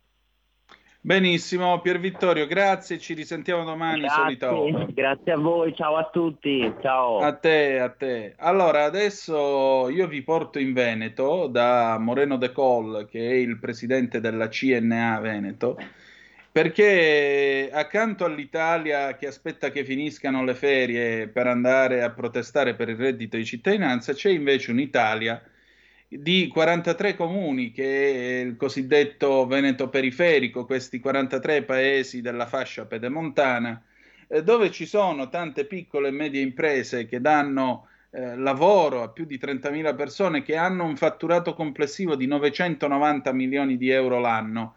Ecco, un'Italia che lavora e che vorremmo fosse tutta questa Italia a lavorare. Ecco, questa piccola Italia, questa Italia periferica, è un po' a rischio. Eh, io ne ho parlato col presidente De Gaulle qualche giorno fa vorrei offrirvi questa eh, discussione, commentatela pure al 346 642 7756 e poi ci ritroviamo dopo le 9, dopo Little Tony con Riderà del 1966 insieme all'implacabile Max del Papa. Vai Giulio Cesare, vai! E allora, questa mattina con noi qui in rassegna stampa c'è Moreno De Colle, è il presidente della CNA Veneto e, e, in questi giorni la CNA ha rilasciato un interessante studio sulle aree periferiche in Veneto. Le aree periferiche, che sono anche zone montane o pedemontane del Veneto, pensate, sono qualcosa che eh, riguarda 43 comuni con una superficie territoriale di 2.742 km quadrati, 92.500 abitanti, quindi il 2% della popolazione del Veneto, 14.005 imprese attive, 2,6%, e 35.081 addetti, per un valore aggiunto pari a 990 milioni di euro. Ora, il problema è che qui le aree si stanno spopolando e che cosa possiamo fare noi? Che cosa succede, Presidente? Sì, lei ha fatto la fotografia eh, in maniera molto veloce dei dati che abbiamo presentato di questo studio che a dire la verità abbiamo fatto assieme anche all'Emilia Romagna e alla Lombardia per le aree di loro competenza, noi chiaramente ci concentriamo sul Veneto, questo studio, come dicevo, che eh, analizza la situazione delle aree periferiche o aree interne. Intanto direi che mh, è giusto definire cosa sono le aree eh, in base alla normativa. Le aree interne o periferiche sono rappresentate da quei territori e quei comuni che eh, hanno diciamo, un tempo di percorrenza per raggiungere il polo più vicino, che può essere il capoluogo di provincia o comunque una località di una certa rilevanza, di, di, una certa durata. Oltre a una certa durata diventa eh, cintura, poi fra 28 minuti e 41 intermedio, tra 41 e 67 periferico, oltre 67 ultraperiferico. Quindi parliamo di, in questo caso di aree per le quali è abbastanza scomodo raggiungere il centro il polo principale dove ci sono tutti i servizi, le scuole superiori, l'ospedale e, e, e quello che serve diciamo, per un'attività complessiva. Ecco, ci tenevo a fare questo inquadramento iniziale perché, per capire di cosa stiamo parlando. nel Veneto, ovviamente, le zone interessate a questo sono le zone montane, tutta, tutta la provincia di Belluno, la, la, parte alta della provincia di Belluno, c'è la zona dell'altopiano di Asiago di sette comuni, e c'è la zona del delta del Po, della provincia di Rovigo. Ecco, queste sono le aree, diciamo, che rientrano in questi parametri e possono essere considerate periferiche, ultraperiferiche o intermedie. E sono le aree per le quali c'è un dato, come diceva lei nell'introduzione, molto evidente di eh, spopolamento, spopolamento eh, anche di aziende, oltre che di persone, diciamo, c'è una mancanza di servizi e chiaramente è un cerchio che non si chiude e che comporta diciamo, il fatto che la popolazione tende comunque a calare perché ci sono, non ci sono le opportunità di una vita, eh, non dico decorosa, ma una vita affiancata dai servizi indispensabili per le nuove famiglie che si volessero insediare. Ecco, questo è un po' il quadro di riferimento. Dobbiamo anche dire però, e anche questo è un aspetto molto importante, che l'abbandono delle zone, delle aree periferiche, parliamo in questo caso delle aree montane, determina poi a ricaduta problemi che vanno a finire nelle zone più basse della pianura, perché il dissesto idrogeologico, che in parte è anche causa dell'abbandono del territorio, cioè i terreni non sono più coltivati, i boschi non sono curati, i corsi d'acqua non sono più guardati perché non c'è la popolazione che fa le minute manutenzioni. Nel momento in cui ci sono questi cambiamenti climatici, questi problemi che, eh, meteorologici che intervengono, le ricadute poi per l'acqua, per le frane o per tutto il resto ricadono anche sulla, uh, sulla parte diciamo più favorita, la zona più pianeggiante o le aree di cintura, quelle più vicine ai, ai poli importanti. Ecco, eh, questo è un po' il quadro di riferimento e bisogna, bisognerebbe partire da questo affinché le politiche program- di programmazione, le pro- politiche di infrastrutture, eh, le politiche di eh, diciamo, miglioramento dei servizi abbiano un occhio di riguardo e un'attenzione per cercare di bloccare questo trend, diciamo, o dare un segno di cambiamento di direzione affinché ci sia un po' più di attrattività per la residenzialità in questi territori definiti aree, come dicevo, eh, periferiche o, o ultraperiferiche, le aree interne in maniera generalizzata. Ecco, anche perché a leggere appunto il vostro studio, per il momento la situazione a livello economico sembra tenere perché eh, queste aree periferiche del Veneto hanno subito una flessione di circa il meno 0,8% e sono settori, eh, vengono coperti settori quali agricoltura, turismo e ristorazione, costruzioni, ma soprattutto la parte del leone è fatta dall'artigianato e giustamente tutto questo significa intanto avere a che fare col pubblico, significa anche sfruttare le risorse naturali che sono presenti e vedo che lei lancia anche un appello sul rischio idrogeologico, come mai? Sì, perché allora la presenza dell'artigianato eh, in questi territori diventa anche presidio sociale, perché abbiamo tre elementi da considerare. L'agricoltura per la cura del territorio, l'artigianato che fa anche eh, eh, presenza di servizio perché c'è il falegname, c'è l'idraulico, c'è eh, l'artigiano edile, c'è chi è il meccanico che aggiusta la macchina, tutte quelle cose tutto sommato semplici, no? che però consentono a chi vive in quell'area, in quella zona, di avere i servizi di necessità primaria. E poi c'è il commercio minuto, i negozi di vicinato, che chiaramente danno la presenza del commercio appunto di livello minuto per le esigenze delle famiglie. Io dico del problema idrogeologico perché eh, un territorio di montagna che è fragile si mantiene non solo con le, op- le grandi opere di difesa idrogeologica che sono comunque importanti, ma si mantiene anche con la manutenzione minuta del territorio. Come dicevo prima, lo sfalcio dei prati, il contenimento dell'avanzamento del bosco, la cura dei sentieri e dei percorsi che vanno nella, nella, nella collina, nella montagna, in mezzo al bosco, sono tutti elementi che storicamente si sono mantenuti finché c'era una presenza continua, assidua della popolazione attiva in quel determinato territorio. Nel momento in cui viene a mancare questa popolazione, è chiaro che non c'è più la capacità di fare queste minute manutenzioni, questa cura del territorio, questo presidio del territorio. Ecco che il pubblico non ce la fa a sostenere questo tipo di attività, questo tipo di servizi, e quindi nel momento in cui c'è un grosso evento meteorologico come quelli che sono capitati in questo ultimo periodo. E I problemi possono accentuarsi rispetto a quelli che già comunque ci potrebbero essere, perché un fenomeno tipo Vaia che è capitato cinque anni fa, è chiaro che non puoi pensare di curarlo o di, di sistemarlo solo con la cura del territorio. Però una cosa sommata all'altra accentua evidentemente il degrado e le problematiche. Ecco che allora noi diciamo è importante che sia mantenuta la possibilità di vita decorosa delle famiglie nei territori periferici.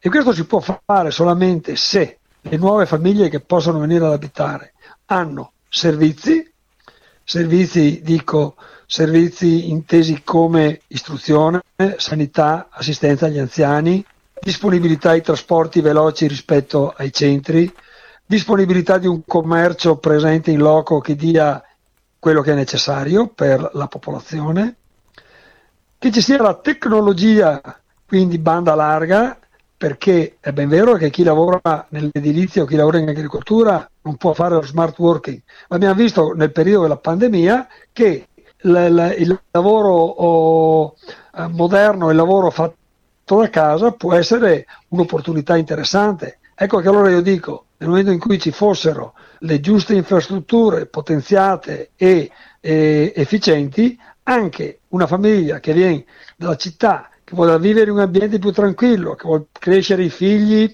della natura in un ambiente meno inquinato, più diciamo in linea con le tendenze attuali dell'ecologia e della salvaguardia dell'ambiente, se ha questi servizi può anche pensare di spostarsi e quindi un po' alla volta ripopolare le vallate, le montagne, le colline che attualmente sono in forte, eh, in forte sofferenza. E questo è uno degli elementi, è un po' diciamo poesia si può anche capire, ma anche, c'è anche tanta realtà su questo e ci sono anche esperienze positive, ma purtroppo i fondi le risorse, eh, pur essendoci, sono comunque sempre troppo limitate. C'è anche un intervento nel PNRR, adesso hanno raddoppiato i fondi del Fondo per la montagna, quindi tutte azioni fatte dal pubblico, parlo regione, Stato, Europa, che mirano a questo. C'è l'attività dei GAL, l'attività delle IPA, tutte azioni che tendono a salvaguardare il patrimonio naturalistico e consentire la residenzialità nei territori periferici. Ma l'insieme, diciamo, in questo momento i numeri ci dicono che la situazione è ancora critica. Presidente, senta, ehm, voi ipotizzate per esempio la nascita di microfiliere nel, eh, nelle zone periferiche che possono anche servire per esempio non solo per la produttività ma anche per il turismo. Però io vedo che vi muovete su due binari. Uno è sentire anche il parere dell'Europa e l'altro è un problema, diciamo, a livello locale, perché non è che le cose possono essere delegate a un singolo comune, mi pare di capire. Certo. Alla certo. buona volontà del singolo comune. No, no, no, questo, questo è vero, perché mh, allora l'Europa perché? Perché chiaramente ormai le strategie politiche di sviluppo passano attraverso le indicazioni, le norme, i fondi che arrivano dall'Europa. Vediamo il PNRR, ma non solo, vediamo il PSR, i vari fondi eh, diciamo, che hanno la programmazione su sei anni. Eh, è evidente che sono risorse importanti che devono essere canalizzate nella maniera opportuna. Per questo facevo riferimento al GAL, ad esempio, che è il gruppo di azione locale che eh, noi in provincia di Belluno ne abbiamo due, ci sono quelli poi della Pedemontana e della parte bassa della regione del Veneto, che operano in sinergia pubblico-privato facendo interventi con fondi europei e fondi regionali a favore del territorio, delle aree rurali, delle aree interne. Ci sono le IPA, le eh, intese programmatiche d'area, anche queste puntano a progetti dello stesso tipo. Ecco, questa è la strada chiaramente che deve essere percorsa, però c'è un però grande come una casa. I comuni sono molto piccoli per la loro grande maggioranza nei territori, parlo della montagna, ma non solo. Quindi finché il comune è piccolo, ha un sindaco magari illuminato, capace, disponibile, che è in grado di attivarsi anche da solo nella, in certi casi andare a riparare anche le buche sulle strade, chiaramente l'attività amministrativa può anche produrre qualche risultato. Ma vediamo che in certe situazioni c'è la difficoltà di comporre anche una lista di candidati per le elezioni amministrative. Vediamo che ci sono gli uffici dei piccoli comuni che hanno un tecnico. Nel momento in cui quel tecnico magari si fa le sue giuste ferie di 15 giorni o di un, tre settimane, l'attività rimane bloccata, uno ha bisogno di una risposta e non riesce ad averla perché l'ufficio è sguarnito. Quindi noi diciamo bisogna puntare a, a centrare e ad accentuare diciamo, le unioni dei comuni dove vengono fatti, svolti servizi in maniera eh, eh, unitaria tra più comuni oppure arrivare addirittura come già ci sono belle esperienze nel Veneto, anche il comune dove abito io, arrivare alla fusione dei comuni, perché in questo caso si mettono insieme risorse e capacità capacità che possono essere anche di programmazione, progettuali, di intervento e, e quindi si possono dare più risposte diciamo, ai, alle esigenze dei cittadini, soprattutto in quelle aree che soffrono delle cose delle quali si parlava prima, spopolamento e riduzione della presenza del, dell'uomo e delle aziende con tutte le conseguenze del caso. Quindi una riorganizzazione del sistema amministrativo, diciamo una razionalizzazione meglio del sistema amministrativo che in questo momento è molto frammentato, a nostro parere è una strada che dovrebbe essere percorsa per ottenere una maggiore efficienza e una maggior, per poter dare quindi una maggior risposta, una migliore risposta alle esigenze, come dicevo prima, di questi territori. Presidente, un'ultima domanda. Io settimana scorsa ero alla festa della Lega su Mirago in provincia di Varese e c'era il ministro Giorgetti, il ministro delle finanze. Sì. Io ho detto, senta, ma sarà un autunno tiepido? Lui si è messo a ridere, ha detto, beh, per ora occupiamoci di quest'estate calda. Lo chiedo di nuovo anche a lei. Presidente, che autunno ci aspetta?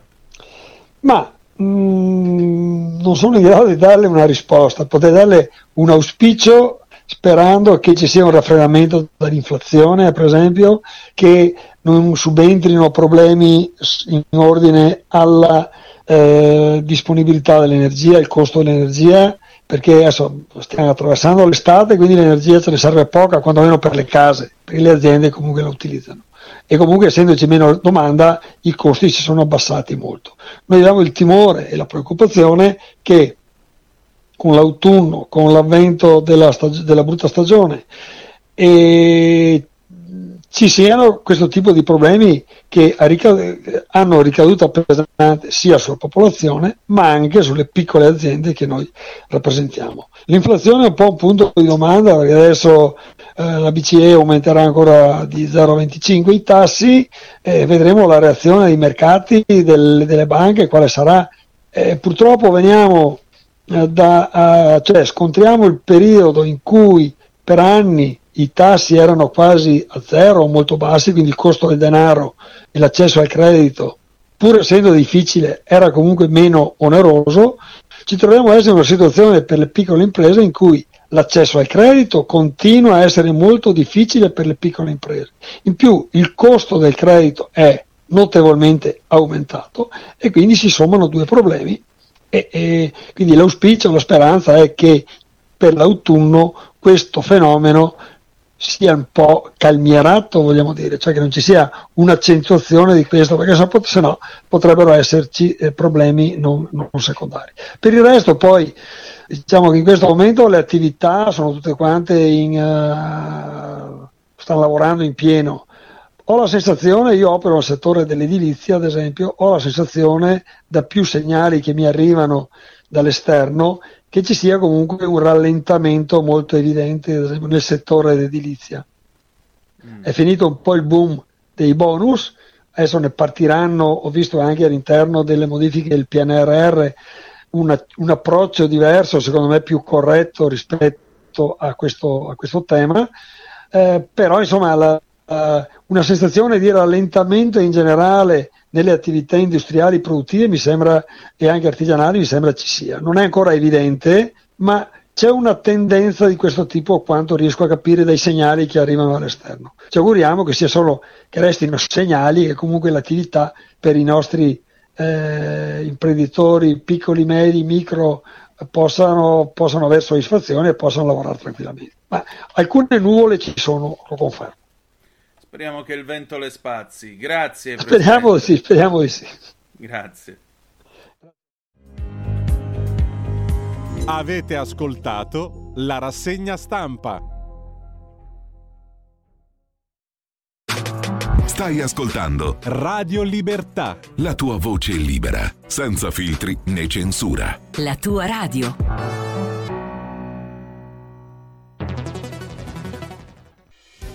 Quotidiano di Sicilia, il quotidiano d'Italia, l'informazione che ribalta i luoghi comuni, una vera visione dei fatti, l'Italia vista da sud.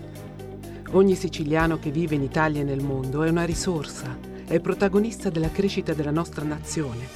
Dai forza alla crescita della nostra isola, abbonandoti al QDS digitale più archivio a soli 99 euro annui. Quotidiano di Sicilia, il quotidiano d'Italia una scelta di valore.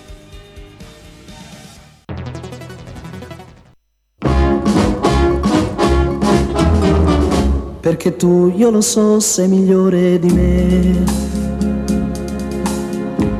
Perché tu le darai tutto quello che hai. Perché finché vivrai amerai solo lei non farò niente per riportarla da me. Riderà,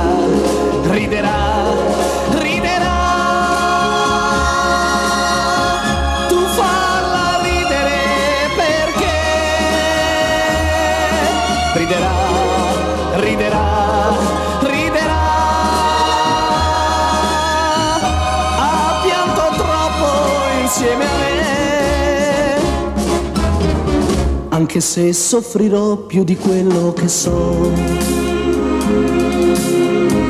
Anche se già lo so che io mi pentirò. Anche se lei per me lascerebbe anche te. Non farò niente per riportarla da me. Riderà, riderà,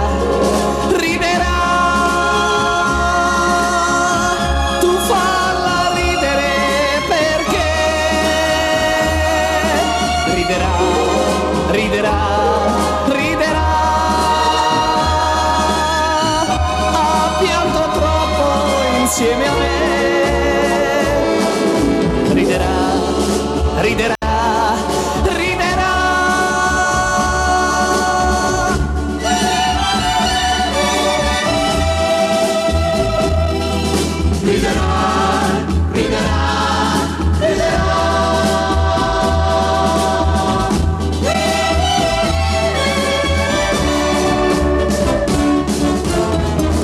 Ma se tu l'amerai un po' meno di me,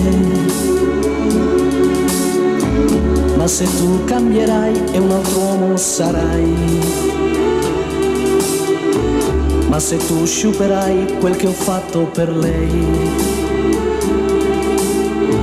giuro che tornerò e la riprenderò.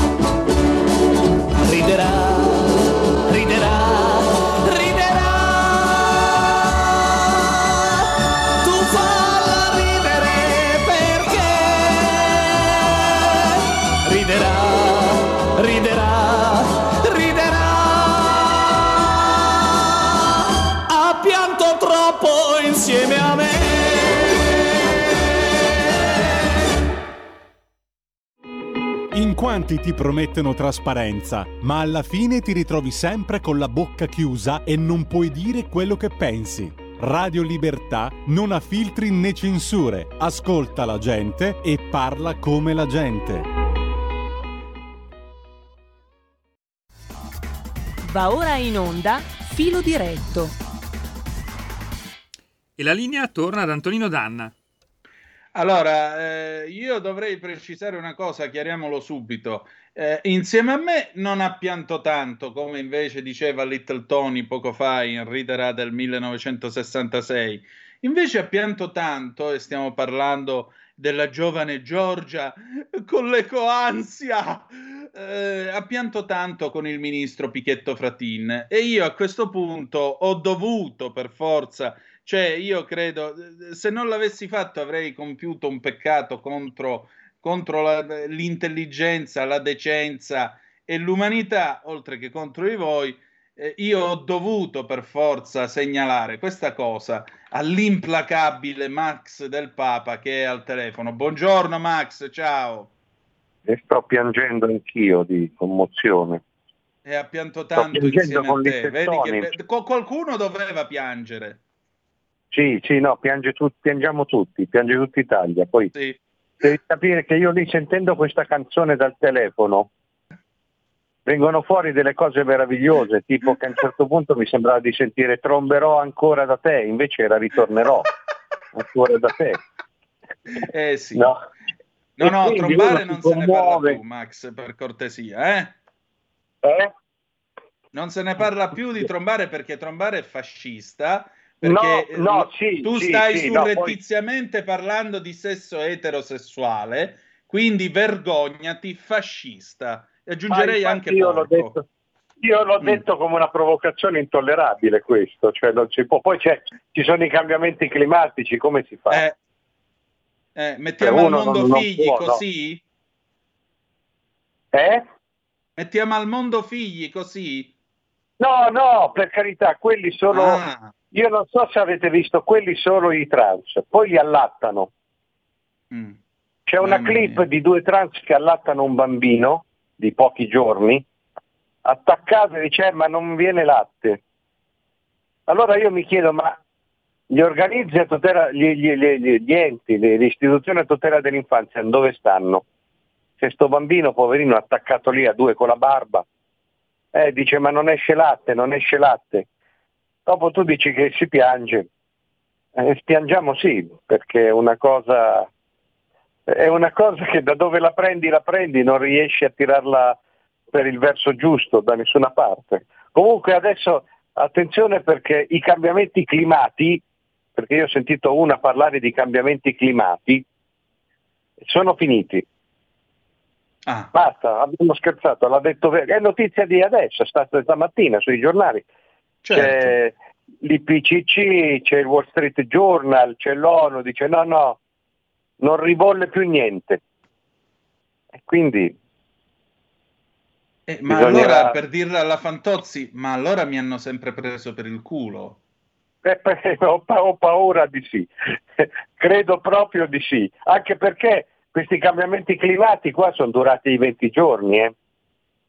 Eh, perché noi, la gente non si ricorda, questi, ma ancora hanno, ha fatto una primavera senza primavera. No. Sì. Poi c'è stato l'Emilia Romagna, tutto. poi ancora ai primi di luglio si dormiva col freschino, si diceva ma insomma quando poi c'è stata la, la- la- la spuriata 20 giorni di luglio e, e- e adesso già si sente parlare di eh, autunno anticipato, eh, l'ondata di calore è finita e in effetti in questi giorni più o meno dappertutto la sera è, è perfino sotto, sotto temperatura. Ma queste certo che sono tutte prese in giro. Questo ormai lo sappiamo, lo leggiamo, pochi che siamo lo scriviamo pure. E bisogna dirlo al ministro Picchetto, eh, quando gli asciughiamo le lacrime. Sì, io poi vorrei anche capire questa, questa guitta, no? questa aspirante attrice, perché poi Antonino si legge attrice, scrittora, attivista, ma questo è il libro dei sogni, cioè questa è una che vuole fare, ma fino adesso non ha fatto. Fai qualcosa, poi ti posso chiamare attrice, scrittora. Per il momento è una che ha fatto qualche corso di recitazione, che fa delle performance al centro sociale. Questa qui ha, ha messo su Twitter, non mi ricordo dove, una rubrica sul suo profilo, meglio maiali che fascisti, cioè il livello è quello lì, non è che c'è molto. E... Sì, sempre, sempre quella roba là, ma è sempre questo linguaggio da anni 70. Mancano Sì, solo le sì. pistole. Ecco, quello che mi consola è che per fortuna per adesso questi sono così rincoglioniti che non hanno ancora preso in mano le pistole. Se no sarebbe adesso. il 1973 tranquillamente. per adesso, Eh. poi ci arriveremo. Per via climata ci arriveremo perché tu vedi, loro alzano sempre il livello e quindi siccome abbiamo memoria che quei certi movimenti terroristici sono cominciati così, dal basso, no? Sono cominciati incendiando la macchinina, facendo il blocco, rapendo uno per qualche ora, poi piano piano, questi lo dicono, ma io, io credo che siamo già un- una forma di terrorismo, perché se tu guardi questa, com'è che si chiama? Eh, Giorgia. Sì. Questa Giorgia ha una pettinatura terroristica. Cioè sembra Sì. il cugino Hit, sembra uno di quei personaggi degli Adams, ma invece dei cambiamenti climatici non potevano, non poteva trovare una parrucchiera dove sta. Eh, ma eh, poi il buco nell'ozono con la lacca come la mettiamo? E tagliali, tagliali a zio, non lo so, tagliali. Ma guarda che è una roba. Se tu guardi quei capelli, ha fatto questa, questa recita parrocchiale o scolastica con la mano sul cuore che strab- strabuzzava, gli venivano gli stranguglioni, ma c'aveva questa massa di capelli forestali che se va uno, se va un, se va un attivista climate gli attacca un rogo. O un piromane? Se va un piromane fa, fa un rogo come in Sicilia. Io Eh, dico, che ma strano, non sono spariti i piromani però. I piromani non sono spariti, cioè no, sono spariti, nel senso che finché hanno potuto hanno fatto finta di niente, cioè dicevano, ma guarda che noi ormai siamo in un sistema di informazione che dicevano sì, c'è quello lì che col cerino, con la tanica, c'è quello lì che tirava le sassate al drone che l'ha visto, però sono pur sempre i cambiamenti climatici. E allora Ah. quando arrivi a questi livelli non, non riesci neanche a polemizzare, a discutere. Cioè sì, quello ha attaccato lui il fuoco, però tanto ci sono i cambiamenti climatici. Veniva lo stesso, no? Io non ho mai Max, visto... Dimmi, Dimmi, dimmi, io non ho mai visto. No, dico, non ho mai visto una foresta che si incendia da sola, cioè a 100 gradi forse, ma a, a 38, 39, 40 è difficile. Cioè, eh, Alessandro Gasman che ha fatto vedere, ha fatto vedere la foto dei semafori che si erano sciolti per il caldo. Eh, Ma lo sa questa gente, lo sa che cosa sta dicendo? Oppure... Addirittura, ma, eh, ma Alessandro Gasman lo sa che un amico di suo padre, Gino Bramieri, faceva la pubblicità al Moplen e il Moplen Eh. poteva contenere dei liquidi fino a 140 gradi di temperatura Eh, mo, prima di eh, mo, sbagliarsi. E mo, e mo, e mo. E Eh, mo, e mo, Moplen. e mo. Moplen, e come no, noi vecchi affezionati a quel periodo magico, mitico per tutto, per le nostre auto d'epoca, hai voglia. E Alessandro Gasman non sa niente. Allora dice, sì, ah, nel Lazio, dove hanno una voglia di lavorare sempre travolgente, hanno soppresso 140 corse dei treni regionali perché il caldo scioglieva non solo le traversine ma anche il materiale rotante, scioglieva i dischi dei treni, le carrozze. Ma dico, come si fa a vivere? E quello che mi dispiace è che l'informazione eh, di cui facciamo parte ha avallato, ha dilatato una roba del genere, ma io mi chiedo, ma anche i nostri colleghi, ma la dignità, io capisco perché il partito ti mette lì, il tale committente ti mette lì, insomma tu devi difendere un- un- un'idea, devi difendere una militanza di sinistra, devi difendere questo terrorismo che viene da sinistra, dalla sinistra mediterranea, dall'Unione Europea, quello che vuoi, ma non c'è un limite almeno di decenza, di dignità. Ma tu come fai a scrivere che a Roma il caldo ha sciolto i treni? Insomma, e invece no, questi continuano, sono diventati tutti come Alessandro Gasman, che è un personaggio, è come Picchetto. anche- Aless- Infatti, infatti ha detto io stimo, l'unico ministro che stimo è Picchetto. Chissà perché. Eh sì, eh sì, perché insomma c'è questa... Una volta si parlava dei colpi di calore, adesso...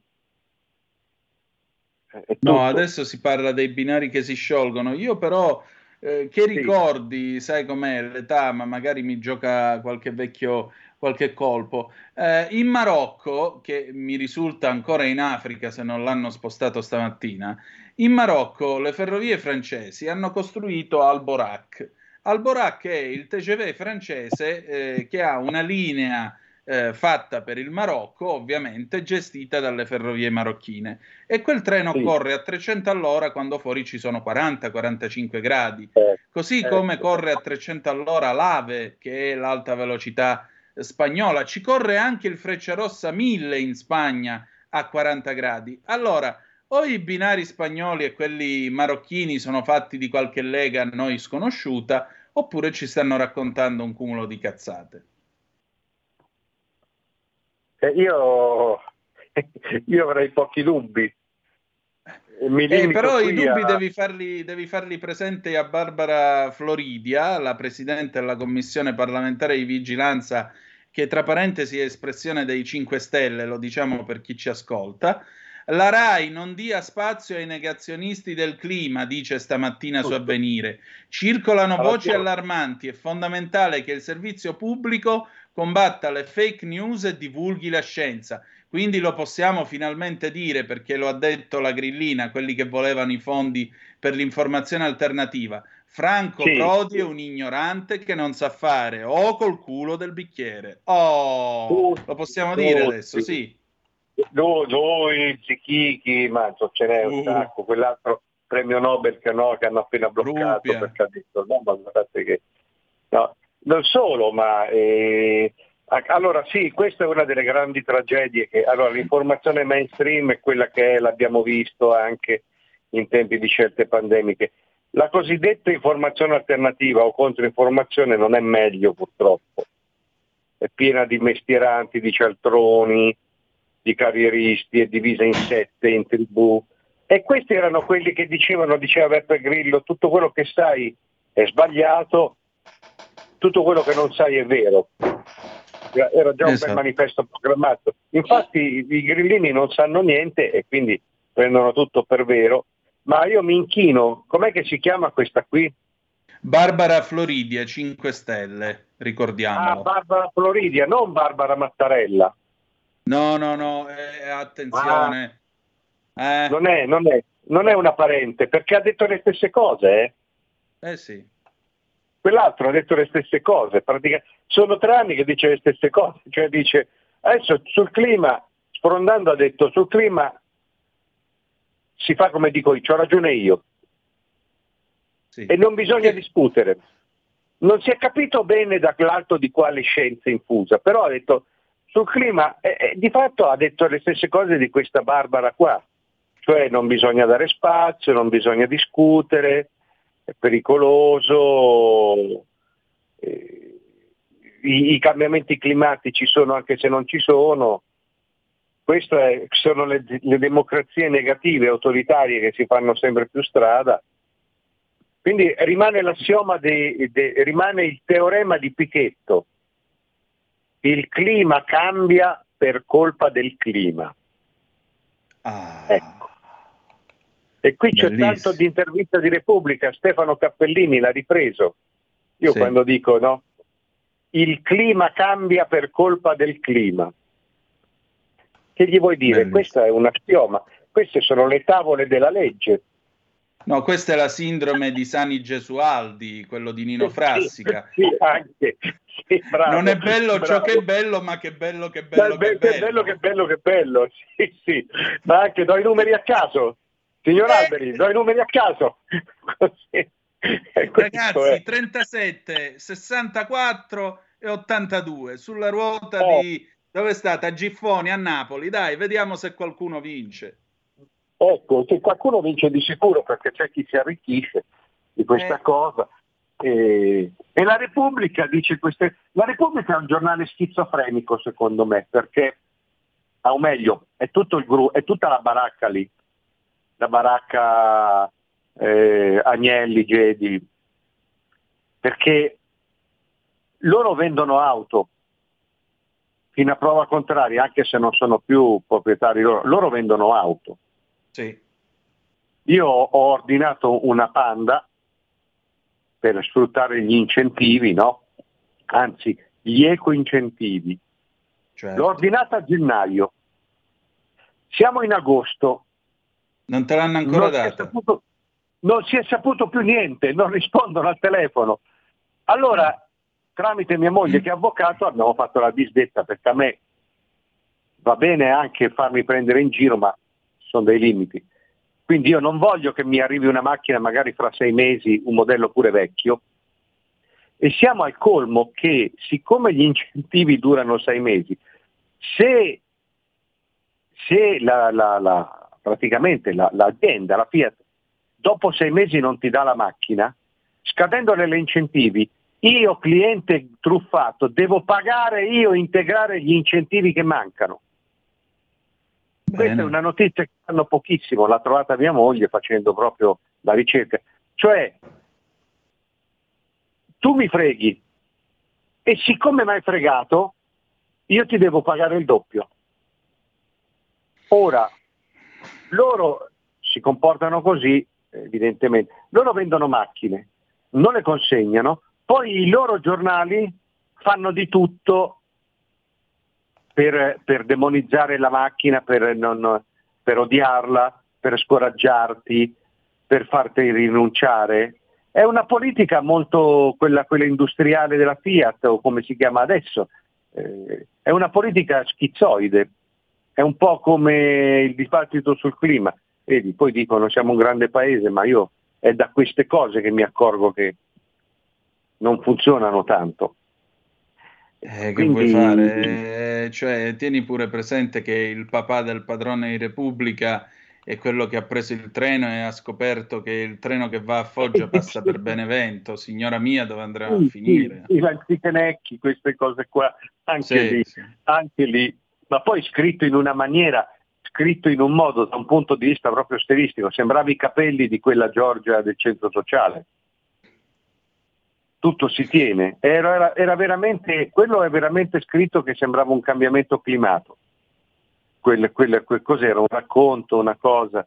E, e l'altra cosa che sta su tutti i giornali, perché tanto è chiaro che poi tu mi chiederai questo, siamo in rassegna stampa, oggi la cosa più noiosa di tutti i tempi, si parla solo è il reddito di cittadinanza. Esatto. Reddito quindi- dovevano fare tra l'altro strage, dovevano fare, dovevano dire, però come non è stamattina il giornale racconta che in pratica a Napoli sotto al palazzo dell'Inps erano in quattro perché la protesta Sì. la facciamo a settembre a Roma. Eh beh certo, adesso ci sono i cambiamenti climatici, fa caldo. E allora il governo fa autogol, eh, que- eh, danno ai ricchi, tolgono ai poveri, no, invece no, era il contrario. Davano, a- davano ai ricchi, perché per lo più questo reddito andava a mafiosi, camorristi, gente con la Ferrari. Io poi non capisco tutte queste discussioni, queste polemiche, anche lì mi sembra che ci sia un governo un po' debole nelle scelte, stanno a traccheggiare, sembrano sempre sul punto di giustificarsi, ma lì basta dire una cosa. Signori, questo reddito di cittadinanza è costato un miliardo secco in truffe. Fine della trasmissione. Un miliardo. Dato a gente che, senza poi contare tutti quelli che avendolo non facevano niente perché non volevano farlo. E solo a Roma, Roma città, costa più di 3 milioni e mezzo l'anno perché va tutto a pioggia, disseminato nei vari accampamenti abusivi dei Rom che poi sono controllati dai Casamonica. Ma si può, si può concepire una misura su questi presupposti e poi volerla mantenere? Veramente a volte uno si chiede ma di cosa stiamo parlando? Ma, eh, stiamo parlando sostanzialmente di voto di scambio, fatto nella Sì, maniera più becera e volgare. Questo è veramente criminale, cioè c'è gente che è stata mandata in galera per voto di scambio e non si capisce perché a questo punto invece no.